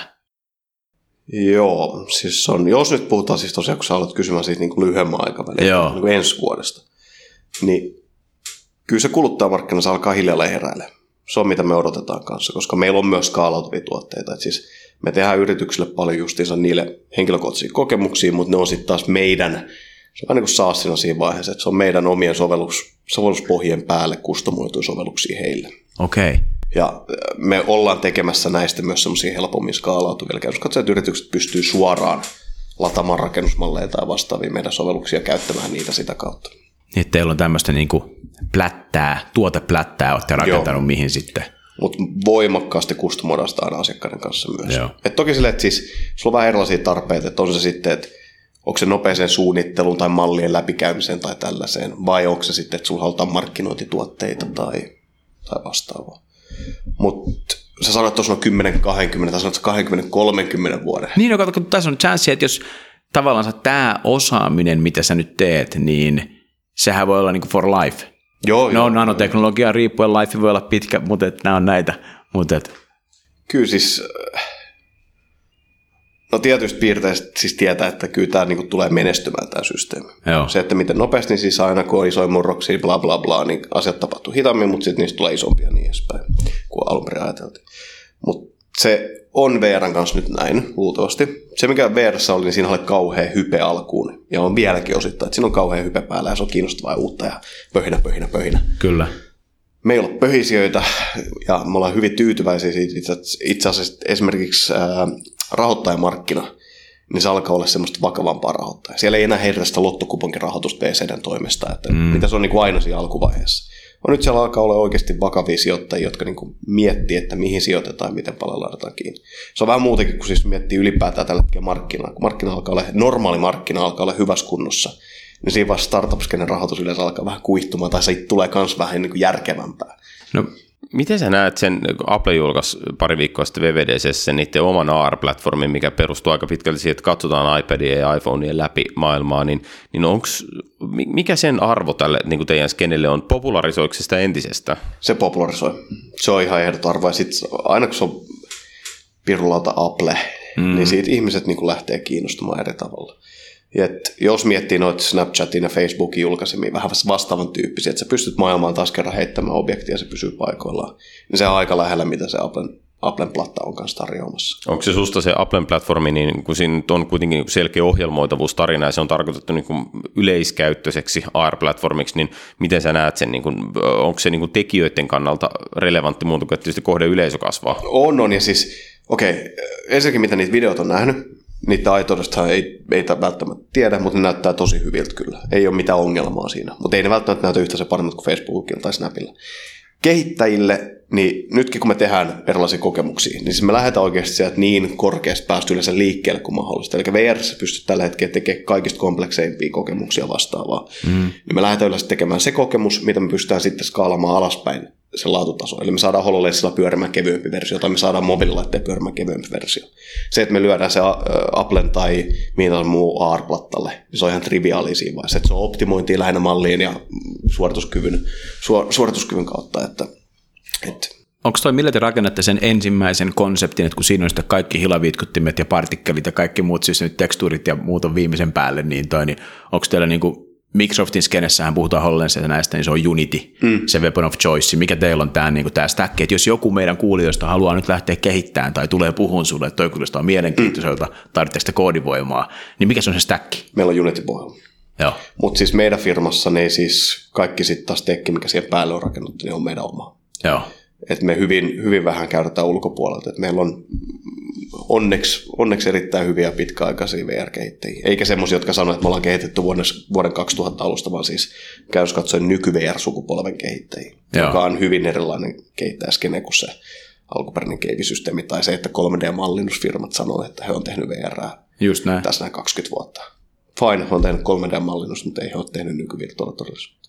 Varmasti pitää paikkaa. Mutta joo, eli siis, niin, eli mitä, mitä skillsejä tarvitaan siis VR, niin se on, suosittelisin hankkia kehittäjäsettejä näistä headseteistä tai ihan headsettejä, koska siellä alkaa huomata niitä sudenkuoppia, mitä siinä VR-suunnittelussa tulee. Ja se on, se on semmoista, mikä niinku on tarpeellista. Ja siis tosiaan niin kuin mainitsin, sen lisäksi mä oon E-Time Researchilla, niin mä oon myös Suomen virtuaalitodellisuuskehittäjän hallituksessa, eli FIVR hallituksessa. Ja mehän tarjotaan hubitilaa nuorille tiimeille. Eli okay. Siis me coachataan 5-20 nuorta tiimiä vuodessa per hubi. Meillä on neljä hubia tällä hetkellä, okay. jotka on siis, meillä on Helsingissä, Espoossa, Turussa ja Tampereen hubit. Me annetaan laitteet tiimeille, me ei oteta mitään osuuksia. Et mennään vähän niin peliala hengessä, eli siis autetaan, autetaan uusia tekijöitä tai mentoroidaan ja annetaan suhteet heille käyttöön. Ja, et se on tota, et meillä on esimerkiksi ensi viikolla on Microsoftin Fluxissa, Joo. niin on tilaisuus. On tilaisuus heti 20. päivää. Että Mehän laitetaan nämä kaikki, nämä tulee toi meidän tämän show show notesihin, sun yhteystiedot ja Fiverran yhteystiedot joo, ja joo. nämä, jos, jos passaa ja toi sit, ne, jotka kiinnostuu, niin ne, ne saattaa sua sitten kiusata noista, että hei, olisikin saada aksessia laitteeseen. Joo, joo, siis meillä on tällä hetkellä niin siis äh, FIVRn äh, Facebook-ryhmässä on yli 1100 jäsentä, jotka on kehittäjiä siis käynnössä katsoen, ja sitten meillä on tota, varsinaisia tai kannatusjäseniä meillä on noin 600 kappaletta tällä hetkellä. Ja kun miettii Suomen kokoista maata, niin se on oikeasti Joo, paljon. joo. Aika huikea skene. Joo. On se siis Finland Asuuden user groupi, niin siinä on 600 jäsentä tavallaan se, niin. ja se on kuitenkin, niin kuin Azure on kuitenkin Microsoftin aika paljon puffaama teknologia, Just tosi Suomeen nyt rantautunut vasta niin. Niin pari vuoden sisään, mutta he, toi on kyllä niin kuin Mut hieno. VR on enemmän seksiä, sä hävisit uravalinnassa. no onhan tuossa kautta jätkä, on tuossa jätkäskin siis enemmän seksiä. Nämähän saa, nämähän saa integroitu yhteen kaikki todella nätisti. Että ei se, siis ja sekin on, Me saatiin joku tämmöinen tyyppi, joka rupeaa niin kuin integroimaan näitä teknologioita, ei kun nyt ei, jotain siis, vastakkainasettelua. Siis, ei, ei missään nimessä mitään vastakkain. Siis nämä on kaikki siis niin kuin sanottu, niin se lähtee tietysti peruspalikoista liikenteeseen. Kyllä. Ja siellä oikeasti se suunnittelu on vaan, että se, se pitää oppia se prosessi, että miten VR suunnitellaan. Kyllä. Ja siinä vaiheessa pitää myös sanoa, että jos siellä on niin asiakkaat kanssa linjalla kuuntelemassa, niin kokeilkaa aina niiden firmojen VR. Se on niin se, mikä kertoo oikeasti, että nykiikö se vai onko siellä tehty jotain vuoristoratalentelyitä tai jotain muuta tyhmiä ratkaisuja, jotka esimerkiksi aiheuttaa pahaa. Se Joo. on suoraan tyhmiä ratkaisuja, koska siis sä pystyt välttämään niitä. Niin siinä vaiheessa niin No joo. Ja, tota, Suunnittelijoissakin on eronsa siis. On, on, on. mutta siis se on, se on just se, siitä tulee siis, se tulee kokemuksen kautta sit kanssa. Et sen takia, sen takia niin pitää leikkiä niillä asioilla. Se on ihan sama kaikessa. Pitää leikkiä ennen kuin, ennen kuin oppii tekemään. Just näin. Ja tuohon voi lisätä, että kaikki on niin kuin maratonia. Teet vaan jotain tarpeeksi pitkään, niin kyllä siitä jotain hyvää seuraa. Se on ainakin, mitä mä henkilökohtaisesti uskon tosi näin, vahvasti. Ja näin. kuulostaa musta siltä, että säkin subscribeaat tähän. Kyllä, kyllä. Hei. Aivan mahtavaa. Hei, kiitoksia kun kävit täällä. Kiitoksia paljon. Tosi paljon kiitos. Just. Kuulostaa makealta. Hieno. Kiva. Löysimme uuden uhrin. Kuka sä oot ja mitä sä teet täällä ja tervetuloa. Kiitos, mä oon Elisa Nurmi ja mä oon Outotekiltä mutta samalla mä opiskelen Helsingin yliopistossa. Ja mä tulin ihan tutustua, että minkälainen tapahtuma tämä on ja vähän oppii uusia asioita. Mahtavaa. Mä lähestyin teidän pöytään. Siinä oli kolme henkilöä nöyrtyneinä tietokoneen eteen, hirveä näpytys käynnissä jostain null reference exceptioneista siinä, siinä jauhettiin ja toi, teillä näytti olla aikamoinen meno siinä päällä. Joo. Tällä hetkellä tota, me te- tehdään mun kaverin kanssa, joka aloittaa maanantaina Autotekillä töissä, niin tota, Outekööri, tervetuloa. ja, niin tota, me testataan, miten koodata multiplatform-sovelluksia Xamarinia käyttäen. Aika mahtavaa. Ja siis sä oot niin kun, ö, opiskelija, sulla on ilmeisesti siis niin kun softa on sun lajisi Helsingin yliopistossa. Joo, mä opiskelen tietojen käsittelytiedettä ja mä oon opiskellut vasta vuoden. Okei, okay. mutta mahtavaa. Mutta oot siis päätynyt kuitenkin niin duuniin. Oot sä noin niin Joo. kesätöissä vai, vai miten sä oot? Joo, mä oon tällä hetkellä ihan summer trainee-statuksella. Mahtavaa. Kyllä. Mahtavaa. Eikö toi yleensä tuohon vuoteen jääkin toi järjestelmäjuttujen opiskelu? Itsellä ainakin tavallaan menee johonkin töihin ja no ei, mutta en mun sinne kouluun nyt tarvitse syksyllä palata. Mä palaan siihen sitten myöhemmin. Vielä on palaamatta, mutta ajattelin kyllä palata vielä. En ajatellut, en mä oikeasti palaa Joo, ikinä. mä, mä- mä voin kompata, tota, mullakin on vuosi tietojenkäsittelytietojen opintoja takana jossain. Tällaista- Eli tällaista Elisa, tervetuloa työelämään. Kiitos, kiitos. Hei, ei, mahtavaa. Tota, onko sulla niin kuin koodaustaustaa enemmän kuin mitä sä olet tässä nyt summer traineena päätynyt tekemään ja No, opiskelijana? kaikki lähti oikeastaan siitä, kun mä aloitin mun entisen työn ohella niin tuommoisen Massive Open Online Course ö, Java-kurssin. Ja tota, se oli niinku ohjelmoinnin perusteet ja ohjelmoinnin jatkokurssi, 10 opintopistettä. Ja siinä oli sitten sellainen vai- mahdollisuus, että jos sen suorittaa vaaditussa ajassa ja vaadituin pistein, niin sitten voi hakea sitä kautta yliopistoon. Ja kun mä lähdin tekemään sitä kurssia, niin sitten mä huomasin, että ohjelmointi on mun juttu. Oh, mahtavaa. ja sitten mä päädyin, päädyin ohjelmointisoveltuvuuskokeeseen ja päädyin sitä kautta yliopistolle. Siistiä, eli siis sä, oot, sä niin kuin identifioit itsesi koodariksi. No toistaiseksi tulevaksi koodariksi, joo. mutta mä just oon pohtinut tätä, että voi olla, että kohta joutuu jo sanoa, että koodari. Joo, ihan mahtavaa. Toi, po, toi pohdinta on semmoinen asia, mikä meillä kaikilla on ja siinähän on ihan oikeasti, joku kysyy, niin, Niin. niin sit sä oot silleen, niin kuin, että joo mä oon koodari ja se niin kuin tuntee, tai sitten, että mä haluan olla niin, niin. Niin. pian koodari tavallaan. Kyllä mä muistan noin, noi oli tavallaan, noi oli niin kuin isoja hetkiä, koska sille ei oikeastaan mm. väliä sille, että mikä se koodirivi on, joka sen laukaisee. Mm. Hei, eh, tota, sut on siis kastettu Javan epäpyhässä kirkossa, niin tota, mi- miten sä niin kuin, oot päätynyt Xamariniin, eli onko sulla niin kuin mikroteknologia kuinka tuttua tällä hetkellä? No ei oikeastaan vielä yhtään tuttua, että et, et, mä oon nyt ehtinyt kuukauden olla kesätöissä ja se aika on mennyt lähinnä niin kuin tutustuessa. Mutta aika paljon Microsoftin teknologioihin kylläkin, että Office 365 ja tämmöistä. Onko se, onko se Java sulla sitten niin kuin vahvin kieli tällä hetkellä? No kyllä se on vahvin toistaiseksi, koska lähes kaikki kurssit koulussa on tehty Javalla. Et yksi, yksi tämmöinen web-sovellus tehtiin PHPllä. Okei. Okay. Mikä, toi, mikä tämä Massive Open juttu oli? Mi- mitä se niin kuin tarkoittaa? Ää, siis se on, se on niinku sellainen yleis, yleiskäsite. ne on tä- tämmöisiä niinku, niin kuin se idea on siinä, että, että, että on yliopistotason tai niin kuin tämmöisiä hyviä kursseja, jotka on kaikkien saatavilla Okei. Okay. ilmaisia ja, ja on niin kuin hyvät materiaalit ja kaikki voi opiskella. Niin. Eli, eli jos meitä kuuntelee niin joku, jota kiinnostaa tämmöinen, mm. aloittaa tämmöinen polku, niin se Massive Open juttu nyt on joku, mitä Joo. kautta sä ainakin oot niin Joo, päässyt se on ihan mooc.fi. Okei. Okay. Toi on mun mielestä hauskaa, miten positiivisesti sä kuvasit sen ihan loistavaa, että meillä on tämmöinen asia kuin mooc.fi. Tuonhan voisi kuvata myös niin kuin inhorealistisesti sillä tavalla, että ensiksi yliopistot niin kuin trimmas henkilökohtaisen opetuksen pois ja päädyttiin niin kuin massaluentoihin, jotka tapahtuu portaanien suurissa saleissa. Ja nyt siitä on niin kuin trimmattu se tilakin pois, että jengi katsoo netissä massaluentoja omalta tietokoneeltaan. Niin ja ennen kuin ne tulee sinne yliopistolle. Niin. sieltä rankataan ne pois, jotka ei välttämättä valmistu yliopistolta. Ja yliopistothan elää, nehän saa rahaa siitä moni kun valmistuu. Eli mehän ollaan Jounin kanssa tämmöisiä niin kuin yliopistojen vihaamia eh, hulttioita, jotka ei tuo mitään yhteiskuntaan lisää. Et nyt on sitten niin kuin kymmenen opintopistettä oli jo suoritettu ennen kuin koulu edes alkoi. No huh huh, toihan on pelkkää voittoa. Niinpä. No, miten syystä tämä hackathoni, nyt niin kuin Microsoft on uutta, onko niin kuin Visual Studio uusi Joo. ide sulle ja kaikki Kaikki niin kuin on uutta? aivan uutta. No miltä tuntuu kuukausi takana? No, no Visual Studio mä asensin vasta viime viikolla. Että, Ei, ei, ihan. Meillä, ole Niin. siis, meillä ei ole koskaan ollut. Siitä on itse asiassa tosi kauan aikaa, kun mä oon viimeksi jutellut jonkun ihmisen kanssa, joka on käyttänyt viikon Visual Studiota. Niin Ihan kerro, totta. kerro, mikä sun kokemus on ollut? Miltä tämä tuntuu, tämä Microsoftin kehittäjämaailma? Öö, no, mä voisin sanoa näin, että, että tässä on mennyt aika monta tuntia siihen, kun mä oon vaan asentanut erilaisia plugareita sinne. Mm-hmm. et, et kokemus on vielä hyvin vähäinen, mutta mut tällä niin kun, tälle aluksi niin on tuntunut siltä, että et, et Visual Studio on kooda mun, mun puolesta kaiken, että mä en oikein jotenkaan itse vielä päässyt tekemään mitään. Ei, ei sulla ole sellainen fiilis, että sä oot vähän pihalla, mutta ihan hirveästi Joo. softaa jo valmiiksi.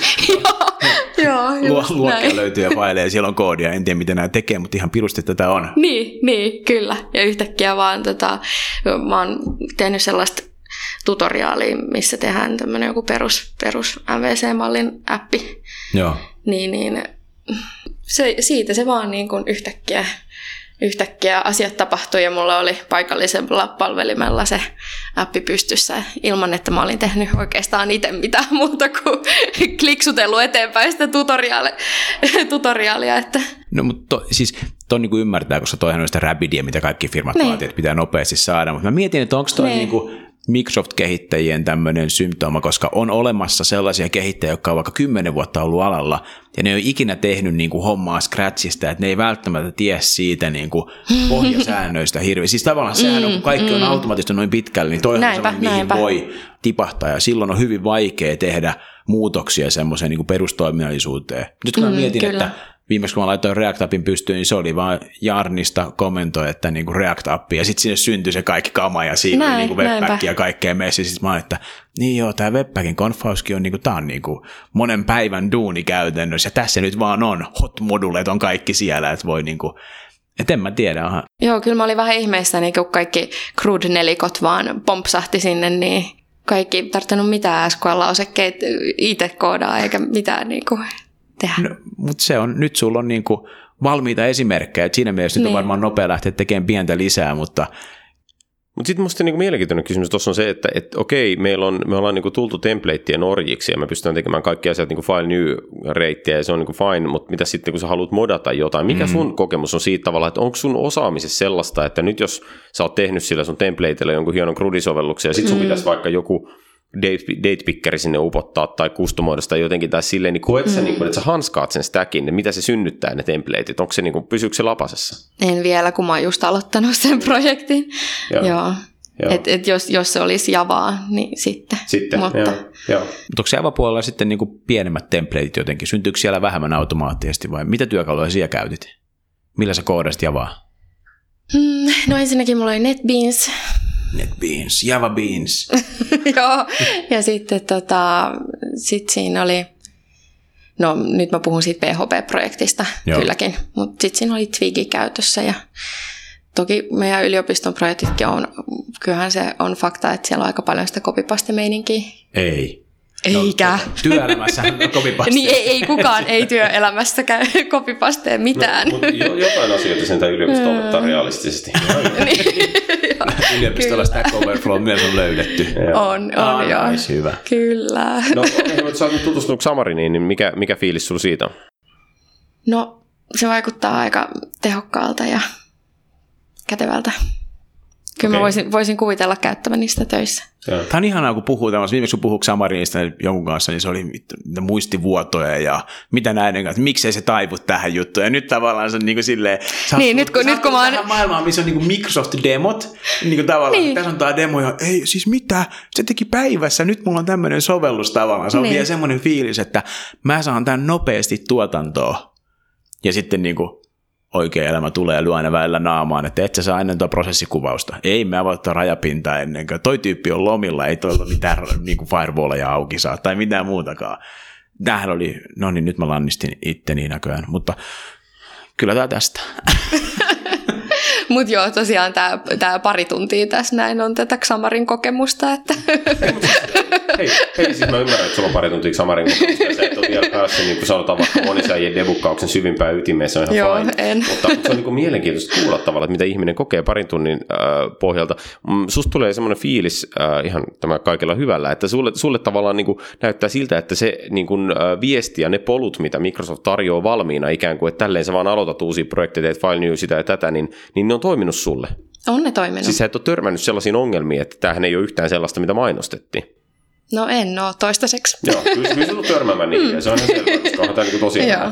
Mutta olisitko sä törmännyt näihin polkuihin tavallaan se, jos sä et olisi päätynyt Oututekille, jos sä olisit päätynyt johonkin firmaan, tavallaan, niin kuin, koulussahan tähän ei törmää, eikä niin kuin muuallakaan. En välttämättä ihan, ihan tällä tavalla, että, et, mutta oikeastaan se, mistä mä kuulin tästä tapahtumasta, niin tapahtui kyllä koulukavereiden kautta. Ja, joo, se on Drasen ja on tehnyt hyvää työtä tavallaan se niin kuin toi polku näiden koulujen kanssa, näin on- mäkin olen ymmärtänyt. Mm. se on se hyvä. on hyvä. Ja meillä on tapana niin kuin käydä tosi paljon erilaisissa häkätoneissa koulukavereiden kanssa. Joo. Mutta tietysti se varmaan koulukavereissakin sä oot silleen, että hei koittakaa nyt, tuolla saa tosi nopeasti aikaiseksi. Mm. Ja sitten ne kysyy, että kuinka nopeasti. Ja sit sä oot, no sun pitää ensin päivää asentaa Visual Studioon. Niin. Mutta toisena päivänä, ja saat jo applikaatio, niin la- lannistaako se vähän niitä frendejä ehkä koittaa? Mä en, mä en tiedä, mä en ole kuullut, että kukaan niistä käyttäisi Visual Studioa. Niin. eikö tämä ollut just se vastaus? niin, niin. Mutta nyt ollaan myös mun vähän niin kuin siinä, siinä asiassa, että et toisaalta niin kuin Visual Studio tällaisena kuin mitä sitä nyt täällä näytetään ja, ja mihin, mihin Sakki on tottunut ja missä tässä nyt irvaillaan, niin se on se vanha Visual Studio. Mm. Ja nyt niin kuin aika monet ihmiset, jotka aloittaa Microsoft Stackin kanssa painimisen, ne itse asiassa asentaa siihen niiden Linuxiin tai, tai Mac-koneeseen sen tota, .NET Coren ja Visual Studio Coden. Mm. Ja nehän nyt sitten asentuu parissa minuutissa. Ja, on sitten vaan .NET New, Niin. React tai Angular JS tai jotain, ja se on se siinä. ei poikkea hirveästi siitä, mitä sä äsken sanoit, että miten, Ei niin. miten syntyy projekti. Ei niin. Että et itse asiassa mekin tavallaan puhutaan vähän niin kuin legacy Vanhasta maailmasta. maailmasta. Mm. Niin. Meidän pitää päivittää itsemme. Me, meidän, meidän todellakin pitää päivittää itsemme. Äh, hei, tota, mitä sä, niin kun, äh, olit sä eilen tässä paikalla, kun oli itse sessiot? Joo. Mitä fiiliksiä sulle jäi siitä? Siinä puhuttiin hirveän monenlaista asioista, puhuttiin AIsta ja puhuttiin uusista mm. käyttöliittymistä ja tällaisista. Niin mikä, mitkä susta siinä oli niin makeita juttuja? No kyllä mulle jäi ehdottomasti ne Cognitive Services Okei. Okay. Palvelut niin kuin viimeisenä mieleen. Silloin kun joku jää oikein kovasti mieleen, niin sitten yleensä seuraa se, että sit niinku seuraavana yönä miettii, että ai vitsi, mä voisin sillä palvelu tehdä sitä ja tätä ja tota. Tuliko sinulle jotain sellaisia ajatuksia? Mitä sä, niinku, miten sä halusit mullistaa maailman? No kyllä mä haluaisin tota, oppia botti, bottien kehityksestä. Okei. Okay. Joo. Mikä siinä on sulle se niinku juttu? Miksi se innostaa sua? En mä osaa vastata tuohon kysymykseen. Uh, fine. Fine. Koska, Ehkä, mut niin. No esimerkiksi se, että botit on, ne on niin moni, monikäyttöisiä tavallaan. Ja ne on ehkä elementti, joka aika paljon puuttuu niin kuin normaali ihmisen kanssa käynnistä koneiden kanssa. Et nyt niin kuin on jotain näitä Ekkoa ja Alexaa ja tämmöisiä, mihin voi puhua, mikä Niin. on Jenkeissä niin kuin isompia, että tänne ei ole vielä rantautunut Suomeen. Niin. Botit ehkä kuvastaa tämmöistä luonnollista tapaa kanssa käydä koneen kanssa, mikä on asia, mikä meiltä puuttuu. Mm. Et toi siinä Niinpä. mielessä, tai se on ainakin semmoinen aspekti, mikä, mikä niin kuin mua itteeni kiehtoo tämmöistä tuossa. Kyllä. se, on, se on tosi makea juttu ja me voidaan niinku saada tavallaan botit yhä useampaan kohtaan niinku tavallaan interaktioksi meidän ja koneen väliin. Mutta sanois nyt, kun sä nyt, me ollaan niinku Saken kanssa kuitenkin tällä jo vähän niinku fakkiintuneita ja, ja niinku nähty erilaisia tietotekniikan ka- kausia ja alettu kiromaan noita pirun rakkineita, niin tota, Eikä päästä enää pois, niin Niin kun kun ei sä- mitään muutakaan ole. sä nyt oot selkeästi niin kuin nuorempi ja optimistisempi kuin mitä me ollaan. Niin, niin sano sä, mikä sun fiilis on siitä, että oisit sä, niin kuin, miten sä koet asioinnin botin kanssa? Siis onko sulla sellainen fiilis, että sä haluaisit niin kuin, käyttää botteja käyttöliittymänä niin kuin, tietotekniikkaan? Kyllä mä varmaan haluaisin. Miksi sä haluaisit käyttää? Mikä se on se asia? Vaikka verkkopankin kanssa tavallaan, sä näkisikö sen, että sä voisit, tai niin kuin joku tämmöisen daily stuffin tavallaan, sä valitat Elisalle siitä, että mikä hemmetti mun kännykkälaskus on tai muuta, niin No, valitut Elisalle, erittäin hyvin valitut. my bad, Aivan. good enough. Mutta siis, siis kyllähän mä näen, että nykypäivänä esimerkiksi puhelimessa jonottaminen on täysin turhanpäiväinen asia. niin, Että se voisi olla yksi semmoinen, missä voisi olla aina botin kanssa tekemisissä. Ja ei nyt välttämättä niin kuin, ö, puhuisi sille botille, mutta voisi ihan yhtä hyvin näppäillä ne asiat sitten. Mikä sun kokemus on siitä, että olisiko susta luontevaa keskustella botin kanssa niin kuin luonnollisella kielellä vai onko susta ok, että sä käyttäisit niin kuin valikoita periaatteessa, että laita yksi, jos haluat tätä ja kaksi, jos haluat tota? No ehkä, ehkä tota, se jutteleminen botin kanssa niin on kyllä vielä vähän vierasta. Joo. Että se tuntuu oudolta ja, ja myöskin siltä kantilta, että jos on tämmöinen liikkuva maailma ja ollaan koko ajan jossain bussissa tai menossa tai, tai äh, niin kuin avoimessa toimistossa, niin, tota, niin silloin tuntuu kyllä niin kuin hölmöltä jutella botin kanssa. Mm. Mutta toi on niinku sen takia, että sä käytät mm. ääntä siinä, että se tuntuu Niin, niin, hassulta. joo, Joo, periaatteessa kirjoittaminen voisi vielä toimia. Joo, ja varsinkin sitten, että et, koska niitä voi käyt- botteja voi käyttää missä tahansa palveluissa, niin, niin toki monet palvelut voi olla sitten vähän semmoisia henkilökohtaisia. Mm, no make sense, joo. Niin. Ja mä ymmärrän niin kuin, tyyli, joo. Niitä on paljon esimerkkejä, mitä ei haluaisi ehkä tehdä niin kuin pankkiasioinnista lähtien. Mm. Siis mun täytyy tässä kohtaa niin kuin kertoa vain pieni anekdootti sille, että mähän olin siis vuonna 2007 rakentamassa käsittääkseni Suomen ensimmäistä niin kuin varsinaista asiointibottia, eli me tehtiin Fonectalle Agentti 02, joka oli silloin siis Messenger-botti. Ja siinä me yritettiin ekaksi tehdä keskustelukäyttöliittymä, äh, mutta paitsi että se oli aika vaikeaa, koska siihen aikaan ei ollut mitään niin kuin language understanding AI tai mitään tällaista, vaan piti koodata niin kuin itse synonyymiymmärrykset ja tämmöiset, se oli aika hankala. Ja sitten on nyt että ihmiset ei todellakaan vuonna 2007 halunnut käydä tai osannut käydä botin kanssa semmoista keskustelua, että me kirjoitan sille jotenkin niin kuin lauseita, vaan että kaikki oli sille, että no ne tyytyväisiä, kun ne pystyy käyttämään valikoita. Mm. Ja tämä on musta tosi mielenkiintoinen nyt, että onko maailma jotenkin muuttunut, koska jos katsotaan Microsoftin keynote-demoja, niin nehän lähtee liikkeelle siitä, että sä juttelet botin kanssa, niin kuin se olisi sun frendi tai niin kuin se olisi sun assari, ehkä on parempi, parempi kuvaus. Niin siitä Applekin lähtee, siis Sirikin toimii koko ajan silleen, että mm. silleen, niin kuin se olisi sun assari. Niin, mutta mä luulen, että toi on varmaan toi niinku englannin kielen tavallaan, siellä on niin pitkään jo jauhettu tosta, että se on tullut osaksi sitä kulttuuria. Suomessa tavallaan se meille ei ole mitään, niin se tuntuu vähän vieraalta, koska et sä pysty suomeksi jauhaan kenenkään kanssa yhtään mitään. Se, että sä rakennat siihen lekseria, parseria, tokenizerin, joka ymmärtää niin kuin sanamuotoja, niin se on vielä niin kuin astetta kovempi juttu. Mm, se on totta. Se on totta. Mun täytyy ranttaa vähän, koska niin kuin, joo, potit olisi niin kuin hieno next askel, mutta kun nyt mä tein niin kuin iso vakuutus, vakuutus vaateen ja sitten vakuutusyhtiö palas mulle, että hei, että haluttaisiin nämä lisätiedot neljän viikon sisällä toivottavasti ja niin kuin henkilön nimi alla, ei puhelinnumeroa, ei e-mailia, ei tavallaan niin kuin mitään tapaa, millä voisin soittaa heille, että ei muuten saada neljän viikon sisään näitä niin kuin lisätietoja teille. Mm-hmm. Ja nyt se on sitten mennyt yli, enkä mä ilmoittanut niille millään tavalla ja on, on musta tavallaan se niin kuin absurdi tapa palvella asiakasta, että, että ainoa millä sä voit vastata on se vasta e-mail, ei kun vasta sähkö, ei kun vit- snail mail kuori, sen voit pyyhkiä pois. Mutta niinku, se on ainoa, millä sä voit vastata. Mua, se risoo niinku aika isosti, että niin onko puhelinnumero nyt niinku ihan mahdoton juttu. Mm. Pikkurantti. Niinpä. Ihan pieni. Mä kiehun tässä. No hei, mutta sä olit innostunut boteista. Se, se, se, se, se kolahti sulla. Mitä sä niin näet itsesi tulevaisuudessa? Minkälainen fiilis sulla on niin koodaamista? Mikä sus tulee isona? Tai siis sit kun sä teet joskus, niin kuin, mä tiedän onko valmistuminen nyt, niin kuin Saken kanssa tässä todettiin, että ei kukaan koskaan valmistu, mutta siis tota, että tavallaan mitä sä näet? Sitten kun sä oot niin kuin alan ammattilainen, niin mitä sä teet? Minkälaisia projekteja sä teet? Minkälaisessa duunissa sä haluat työskennellä? Tämän tyyppisiä ajatuksia. Tota, no ehkä liittyen mun aikaisempaan alaan, niin jos mä mietin siitä näkökulmasta, niin mä voisin olla terveysteknologiassa mm. ja kehittämässä siellä, siellä botteja. Eikö ne ole niin valmi, valmi, valmista toi terveysteknologia-alue. Siitähän paljon kuulee kehuja, kun se on vimpan päälle. Mä luulen, että se on vähän päinvastoin. Ah, okay. ah, koska, koska sehän ei ollut sarkastinen kommentti. Ei. ei. Mut joo, eh- ehkä joo. tämmöinen asia, kun tuossa Jouni viittasi tuohon ammattimaisuuteen, niin tällä alalla musta on jännä, kun tämä on niin, se osaaminen on niin vaikea muiden kuin tämän henkilöiden ymmärtää, että mitä toi mm. oikeasti niin kuin mm. osaa, ja silloinkin on hankala, niin tällä alalla niin se ammat, tilaisuuden ja asiantuntijuuden juttu niin tulee ehkä sisältä silleen, että sitten kun on sellainen olo, että nyt mä niin olen asiantuntija, niin se on musta tällä alalla, että se on sitten niin. Ja se on niinkään mm. kiinni vuosista tai siitä koulutuksesta tai muustakaan. Ja silloin toi on vain niin henkilökohtaisesti musta niin nuorille, jotka niin lähtee tähän alaan, niin kannattaisi muistaa se, että kun puskee noita asioita, jos on innostunut, niin muistaa vaatia niiltä työnantajilta tiettyjä asioita, koska on asiantuntija, kun tuntuu siltä eikä välttämättä sen takia, että on paperilla tai on niin kuin, tässä on nämä projektit tai muuta semmoista todistettavaa.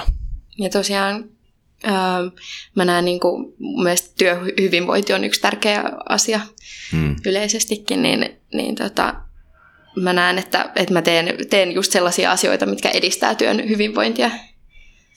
Tosi hyvä, todella, todella niin kuin tärkeitä asioita ja siis musta se on niin kuin hauskaa, että meillä oli aika pitkä, en tiedä johtuuko se siitä, että meillä oli Nokia, joka niin kuin tavallaan loi sellaisen illuusion, että, että tämmöinen niin kuin insinöörimäinen koodaus on se juttu, joka pelastaa Suomen. Musta on ihan mahtavaa, että käy esimerkiksi Fluxissa ja kuuntelee, minkälaista porukkaa siellä on ja mitä jengi ajattelee, niin kauhean monilla on niin tämmöinen yhteiskunnallinen visio, sullakin yhteiskunnallinen mm. visio Ja koodaus on niin. väline toteuttaa sitä. Musta se on tosi Se hieno. on just näin. Mutta se on ihan totta, Nokian aikakauden insinöörinä, niin tavallaan kun silloin on niin kuin tullut tähän skeneen, Niin toi on se ollut pikemminkin, että niin vähän semmoista teknislähtöistä, että ei hemmetti, olisipa mukava ratkoa niin kuin vaikea asia, eikä niinkään se, että siinä välttämättä niin. on semmoista arvopohjaa, eikä ollut fiilissäkään, että pääsis noihin niin kuin yhteiskunnallisiin arvoihin vaikuttaa niin kuin mm. teknologialla, vaan se on ollut pikemminkin teknologia teknologian takia. Niinpä. Mikä on vähän semmoinen bummer. Latistin itteni taas. mm, se on semmoinen tendenssi. God damn it. Hyvä. Hei, mutta ihan loistavaa. Kiitos kun olet täällä ja koeta saada kavereita lisää Microsoftin tapahtumia. Minusta se on ihan mahtavaa, että, että meillä on nuoria ihmisiä, jotka haluaa niin kuin, opiskella alalle ja haluaa mullistaa maailman boteilla. Kiitos paljon. Todella makea juttu. Kiitos Elisa. Kiitos. Me yritettiin vielä löytää lisää tiimejä tuolta haastateltavaksi, mutta vaikka Saken karisma on täysin kiistämätön ja, ja hurmausvoima on aivan ehtymätön, niin sitten huolimatta kaikki suomalaiset tiimit feidasivat ja sanoivat, että meillä on tämä koodaaminen kesken. Mä en nyt oikein ole, niin kuin, mulla on musta oikein mukava ajatus tulla puhumaan ikkunastudioon. Mutta Onneksi... huomautan, että estonialaiset, saksalaiset, ruottalaiset oli sitä mieltä, että ne voi tulla kyllä kymmen, kymmeneksi minuutiksi feikkaan Suomeen kuulostaa ihan hemmetin hyvältä. Mutta onneksi meillä on kuitenkin suomalaisia tämmöisiä niin kuin, siis avoimuuden ja, ja viestinnän ja yhteisön ammattilaisia. Meillä on täällä siis suomalainen Windows Development MVP Mikael Koskinen. Tervetuloa. Moi. Tervetuloa Mikael. Kiitos. Miksi toi Jouni kiusaa sua? Mä kysyisin ensimmäisenä. En tiedä. Se on kyllä jännä tiedä. jätkä mielenkiintoinen kaveri, mutta ei tota, mielellään tässä mukana. Monesta hyvästä tyypissä kuvaillaan sanalla mielenkiintoinen. Musta se on ihan mahtavaa, että mua pidetään mielenkiintoisena, mutta, mutta hei, sä et ole täällä niin kuin varsinaisesti koodailemassa. Itse sä oot niin tässä hienossa Microsoftin käyttämässä Proctor-roolissa. Joo, näin on. Eli sä oot niin kuin jeesaamassa tiimejä, niin tota, sä oot nyt kiertänyt tuolla oikeasti katsomassa, porukka koodaa. Mikä fiilis sulla on? Mitä siellä tehdään? Siihen positiivinen fiilis, että nopealla aikataulullahan tämä tapahtuma pistettiin kasaan. Ja yllätyin kuitenkin, että näin paljon tiimejä tänne on päätynyt, että 30 tiimiä taitaa olla tekemässä projekteja koko ajan. Että siellä on aiheesta niin kuin PVAsta ihan UVP-kehitykseen ja Azure on paljon mukana ja en tiedä. Ulkomaalaisia, suomalaisia, kaikki hyvällä fiiliksellä tekemässä hommaa. Siellä on tosiaan aika paljon ulkomaalaisedustusta. Nyt mä tiedän, ennen kuin Jouni ehtii, niin se tulee kysymään, mikä PVA, mikä UVP. Asuria sä et enää kysy, se on kuulijoille tuttu. mä en ajatellut aloittaa tosta, vaikka mä tiedän, että sä tiesit, että mä kysyn sen tota, äh, hei, äh, mi- Täällä on aika kuuma tää huoneessa, pahoittelemme vitsien tasoa. Joo, tota, äh, mutta siis hei, siis tämä tapahtuman luonnehan on sellainen, että järjestäjät on antanut tämmöisen kuvitteellisen yrityksen, mikä AdventureWorks nousi vai mikä tämä nyt oli? Kyllä vaan. Yes, ja tota, äh, heillä on tämän AdventureWorks Nousin puitteissa jotain niin kuin tehtäviä tai siis tavallaan user story, että minkälaisia asioita pitää tehdä, niin mikä sun fiilis on tavallaan, että äh, eteneekö ihmiset sen skriptin mukaan toteuttaa niitä käyttötapauksia vai lähteekö porukka sooloilemaan vai kuinka luovaa toi on? Yllättävän hyvin pysytty skriptissä, että sanoisin, että yksi pöytä on lähtenyt ihan sooloilemaan, muuten on menty niitä ohjelmia, mitä Microsoft oli valmistellut tätä varten, niin läpi. Onko tässä vaiheessa jo ihmisille selvä se, että mihin tämä homma päättyy, eli tullaanko lopuksi esittelemään näitä tuotoksia vai, vai tekeekö he vaan niitä omaksi huvikseen vai mitä tapahtuu? Mä en ainakaan itse tiedä, mutta mä toivon, että muut ryhmät tietää, että mihin tämä päättyy. Klovenit ovat joskus ennenkin yllättäneet tässä tapahtumassa. Minäkään en tiedä, mitä tulee käymään. Tuossahan tuli, miten ne aihepiirit nyt sitten, sä, sä puhuit PVAsta ja UVPstä. Julkaistiinko äsken joku yllätysaihepiiri? Äsken taisi tulla 3D-juttuja mukaan. Mixed reality. Joo, sitä puolta oli, että JavaScriptillä tai Unityllä pääsis väsäilemään näitä. Ja en tiedä, kuinka moni siihen sitten tarttuu, että kuitenkin varmaan isolla osalla porukasta oli vielä ne aamupäivän tehtävät kesken, että en tiedä tekevätkö loppuun vai onko tämä niin mielenkiintoinen tämä uusi aihe, että hyppäävät sitten niiden kimppuun. No, mainitsit hei PVA ja UVP, nämä on niin tekniikoita, palata Joo. niihin kohta, mutta tota, mi, mitä ne on ne tavallaan ne tehtävät, minkä tyyppisiä user storya heillä on ratkaistavana? No siis siellä on taustalla semmoinen sovellus tai web-palvelu, jota sitten lähdetään modernisoimaan. Että käytännössä yksi on, että tällä kuvitteellisella yrityksellä on Windows-sovellus vanha, jota haluttaisiin alkaa jakaa Windows-kaupan kautta. Niin se user story on se, että nyt pitäisi saada se sovellus sinne Windows-kauppaan. Sen jälkeen se pitäisi saada niin kuin jatkokehitystä tehtyä tälle Windows-sovellukselle, ihan niin kuin UVP-teknologioille. Niin se user story sitten vie läpi sen koko homman, että alussa se julkaistaan storeen se sun sovellus, ja sen jälkeen sitä lähdetään kehittämään UVP-teknologioilla. Aika tämmöinen, aika tämmöinen niin kuin peruskeissi tuommoisesta modernisaatiosta ehkä. On, ja siis tosi mielenkiintoinen käynyt läpi sitä materiaalia, niin se on tosi niin kuin peripohjaisesti kuvattu ja se on niin kuin oikeasti realistinen keissi. Että mä ajattelin, että niin kuin alkuun, kun tästä tapahtumasta kuuli, että se olisi, kaikki olisi vähän tämmöistä mixed reality, ehkä semmoista vähän niin kuin todellisuudesta vielä, että tulevaisuuden juttuja, mutta tämmöinen, että sä Windows-sovellusta lähdet kehittämään UVPllä, niin se on niin kuin, se on se aika niin kuin, se on perusjuttu, mitä tällä hetkellä niin kuin meilläkin asiakkaat kyselee, että on vanha Windows-sovellus, mitä sillä voisi tehdä. Mm. Niin toi tosi käytännönläheinen toi user tai story tässä tapauksessa. Joo. Ja siis kaikki muukin oli niin kuin just tämmöinen, että on web-sovellus ja miten siitä tehdään progressiivinen web-appi, joka toimii offlineina. Ja... Progressiivinen web-appi, tämä on nyt varmaan se PVA. Miten se, miten se pitää sisällään? Millaisen määrittelet tuon termin? Multa on kysytty tänään kymmeneen kertaa, että mitä, miten sä määrittelisit PVA ja se tota, jokaisella kysyjällä tuntuu olevan vähän omalaisensa näkemys siitä. Mua oikeastaan kiinnostaa, että mikä olisi niin teidän näkemys, että mikä on Nice. Nyt, nyt tämä kysymys alkoi kaduttaa vai? Jouni, anna palaa. Nice!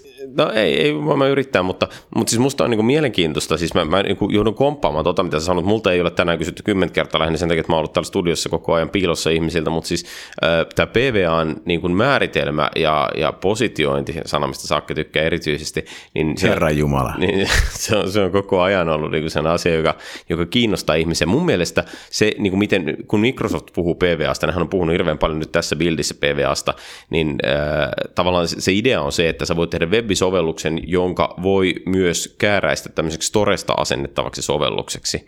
Ja kun se on asennettu Storesta, niin sen jälkeen se pääsee käsiksi niin kuin rautaan.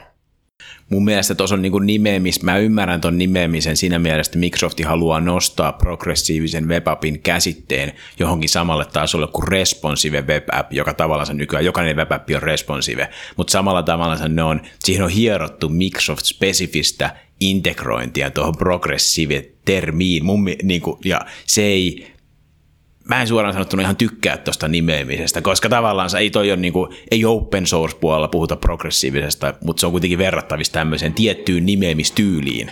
Joo, mutta sehän tuossa on niin mielenkiintoista, että se PVA-termihän ei ole Microsoftin. Ja että tavallaan kun, kun niin Microsoft tuo PVA Windowsiin, niin sitten se luo siihen niin tässä ympäristössä omat konnotaationsa. Ja joku kysyi eilen QA-sessiossa, että että mikä on PVAn niin kuin tämmöinen jakelutulevaisuus, että tuleeko meillä olemaan käyttöjärjestelmä riippumattomia PVA-storeja, joiden kautta voi ostaa PVA-sovelluksia ja niihin in ja tämmöisiä. No. Siis, no kukaan ei tiedä vastausta, koska siis ekosysteemi ei ole millään tavalla riittävän kypsä. Musta on tosi niin kuin mielenkiintoinen keskustelu, että voidaanko me joskus päätyä tuohon tilanteeseen, että sä voisit ostaa niin Chromebookiin ja Windowsiin saman softan jostain keskitystä PVA-storesta. Mutta olisiko se olisiko se PVS-store kuitenkin, niin kuin oletus on tässä, onko oletus, että se on niin kuin Microsoftin hallinnoima store?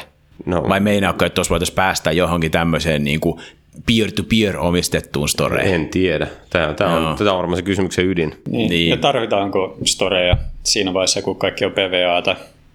Sä niin kuin googletat sen sun web ja menet sinne ja se asentaa. Niin, sit sulla sovellus. Niin, ja nyt tullaan niin kuin siihen, että silloin ei tarvita storea niin kuin discoverability mielessä, etkä sä välttämättä tarvii sitä niin kuin asennusmielessä ja webisovelluksen tapauksessa niin kuin upgradeit ei ole issue, niin että niin kuin periaatteessa monet niistä storen perinteistä funktioista ikään kuin katoaa.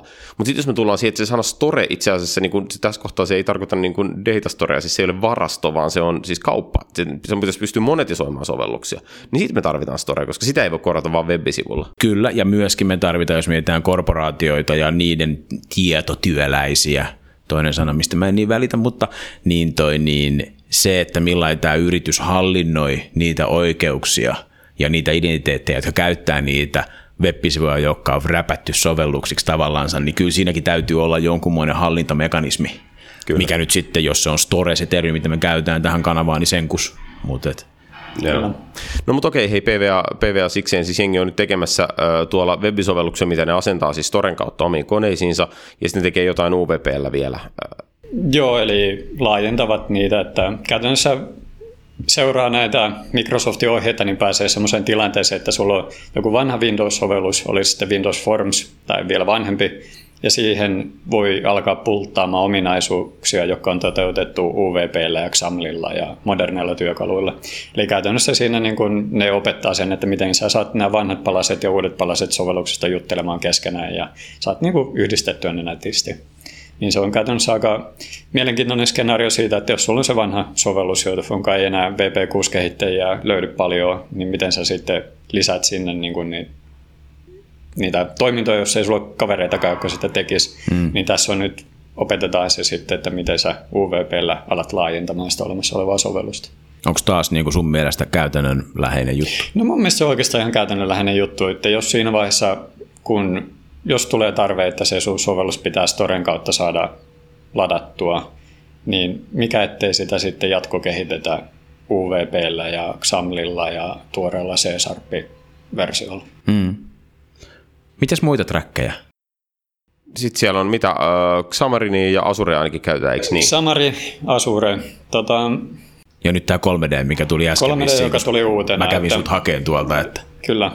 Sanotaan, että jos suosituimmat, jos luettelette mikä on ollut suosituimpia täällä, niin se PVA on ollut yllätys. Se on ollut varmaan niin kuin ylivoimaisesti suosituin Ainakin mitä itse olen käynyt kiertämässä ja katsomassa. Ja Vira- pari... Viralliset tiedot saadaan varmaan myöhemmin ja voitte julkaista web-saitilla sitten prosentit, mutta PVA on tota, niin kuin ollut tosi suosittu. Azure on toiseksi suositui ollut.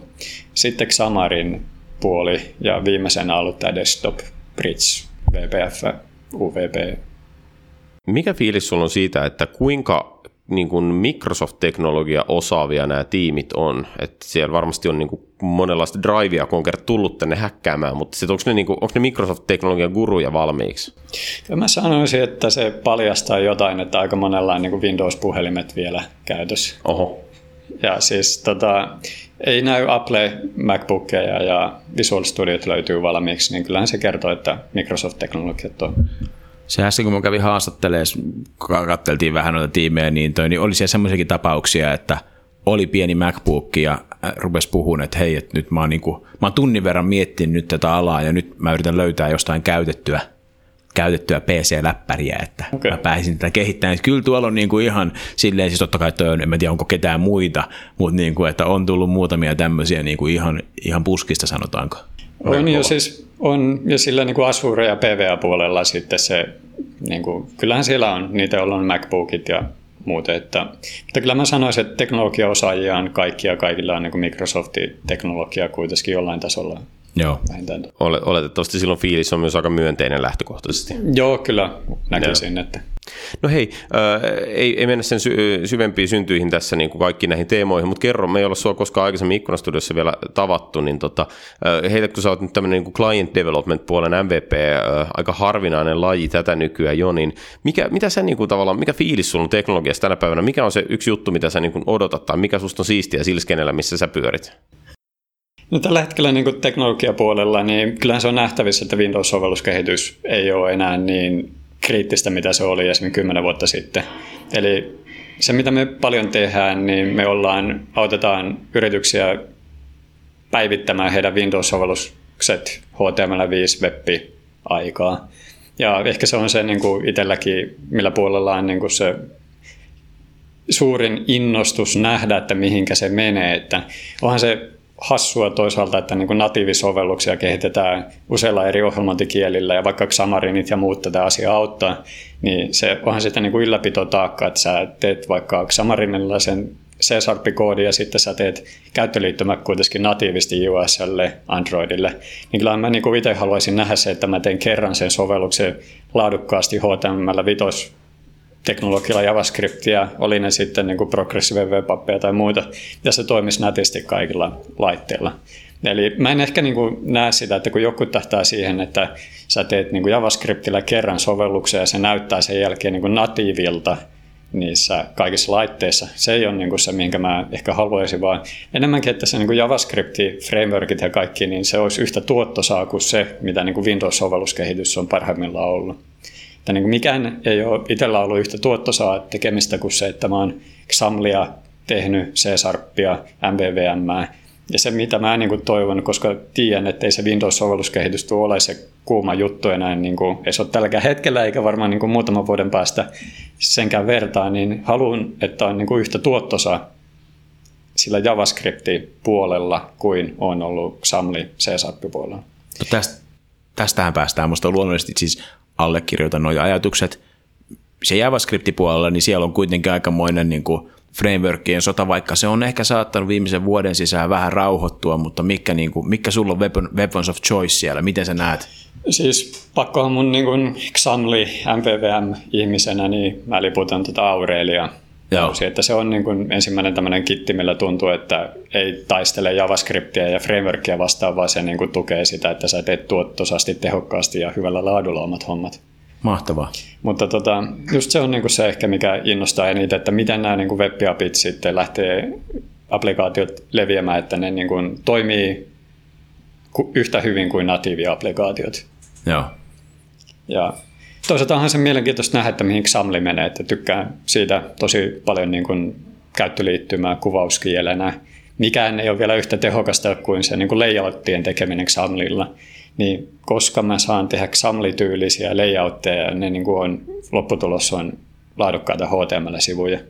Että niin kuin, jos päästäisiin edes niihin alkeisiin, että olisi helppo tehdä niitä taulukoita, jotka on niin kuin ylhäältä alaspäin, gridit toimisi niin kuin moitteettomasti, niin se olisi niin kuin hyvä ensimmäinen etappi. Että kyllä mä odotan, että semmoinen XAML-tyylinen layoutti kieli tulisi HTML puolelle ja CSS puolelle, ja se on ehkä niin kuin tulossa tässä näitä gridi-juttuja ja muita, mutta tota, vielä ollaan pidän matkan päässä omasta mielestäni siitä. Mutta sentään TypeScript rupeaa saamaan vähän valtaa vähän alaa, mikä ainakin henkilökohtaisesti musta on niin aika hemmetin pähä homma. On jo. siis... Lähdetään tuolta, mikä tuntuu tärkeimmältä, ketä se kiinnostaa se ulkonäköpuoli. Joo, no siis sanotaan, että jos ei tarvitsisi tapella sitä layouttia vastaan, niin se on jo iso. Että jos mä saan tekstini keskitettyä helposti, niin mä oon onnellinen. Se on yllättävän vaikeaa. Te nyt ikään kuin avasti tässä semmoisen Pandoran lippaan, jota me, joka me nyt koetetaan painaa sulki, koska niin kuin webin potentiaalinen niin kuin kehitys tai kaikki potentiaaliset kehityssuunnat ja se teknologia sotku, mikä siellä tällä hetkellä vallitsee, niin siinä on aineistoa vaikka kahteen tai kolmeen ikkunastudioon vaivattomasti. Joo. Sä pääsit joskus uudestaankin tulemaan tänne ja puhutaan silloin laajemmin webikehittämisestä, mutta nyt Joo. tällä erää hei, kiitoksia ja hyvää proktorointia. Yes, kiitos. Kiitos Mikael. Se oli siinä aika paljon. Oliko ehkä eniten eri näkökulmia kuin mitä ikinä on ollut Ikkunastudios? Joo, aika kova oli myös se, se jakso, missä oli Ignitein osallistujien haastatteluja silloin joskus 2015, mutta kyllä, kyllä tässä oli erilaisia perspektiivejä ja tosiaan siis tuolla salissa tapahtuu vielä paljon semmoistakin, mitä me ei tässä nyt saatu kaapattua, mutta kaikki ei mahdu yhteen studioon. Niin eikä nyt ei ole enää vaatteita, mitä ottaa pois, että täällä on niin kuuma, että täältä on pakko päästä tätä huoneesta pois. Sekin on, se on aivan totta kyllä. Mulla on enää vasen sukka. Joo, Hei, kiitos Hei, kuulijoille. On, on, on, niin kesäloman aika. Ikkunastudio jatkaa kaikkien näiden kesäkuukausien yli normaaliin tahtiin. Jaksojen sisältö ehkä hieman saattaa keventyä, koska me teemme entistä enemmän tämmöistä niin kuin, äh, humanistihömppää hyppää. No en tiedä. Ensi jakso tulee olemaan meidän kahden studiojakso pitkästä aikaa. Edellisestä onkin hetki jo aikaa. Varmaan mietitään vähän sitä, että mitä maailmassa oikeasti tällä hetkellä tapahtuu. Me voitaisiin ehkä vähän tehdä oppimiskalenteria ihmisille syksylle 2017 tai jotain Herra muuta. Jumala, kun sä saat, sä saat tämänkin, tää, tää, sä saat tämän kuulostaa todella niin kuin ranka. Se on kesäjakso se, kun me kahdestaan höpistää jotain ja höpistää niistä asioista, mikä meitä sitten nappaa. Oppimiskalenteri, why not? Niin, siis sitten sit tulee jotain tosi deep shitti. E, tämä tapahtuu siis heinäkuun puolivälin ja kieppeillä, mitä se nyt on kolme viikkoa tämän ilmestymisestä. Ja sitten elokuun alussa palataan tiukkaan asiaan. Silloin meillä on luvassa tämmöinen sukellus enterprise-arkkitehtuuri syvimpään ytimeen. Katsotaan, mitä oikeasti isossa yrityksessä arkkitehti tekee. Kyllä, korporaatiokuuntelijat, nyt kuulette, mitä tällainen henkilö uskoo tekevänsä ja mitä se positio vaatii. Kyllä. Mutta hei, oikein hyvää kesää. Palaamme linjoille. Hyvää kesää ja kiitos.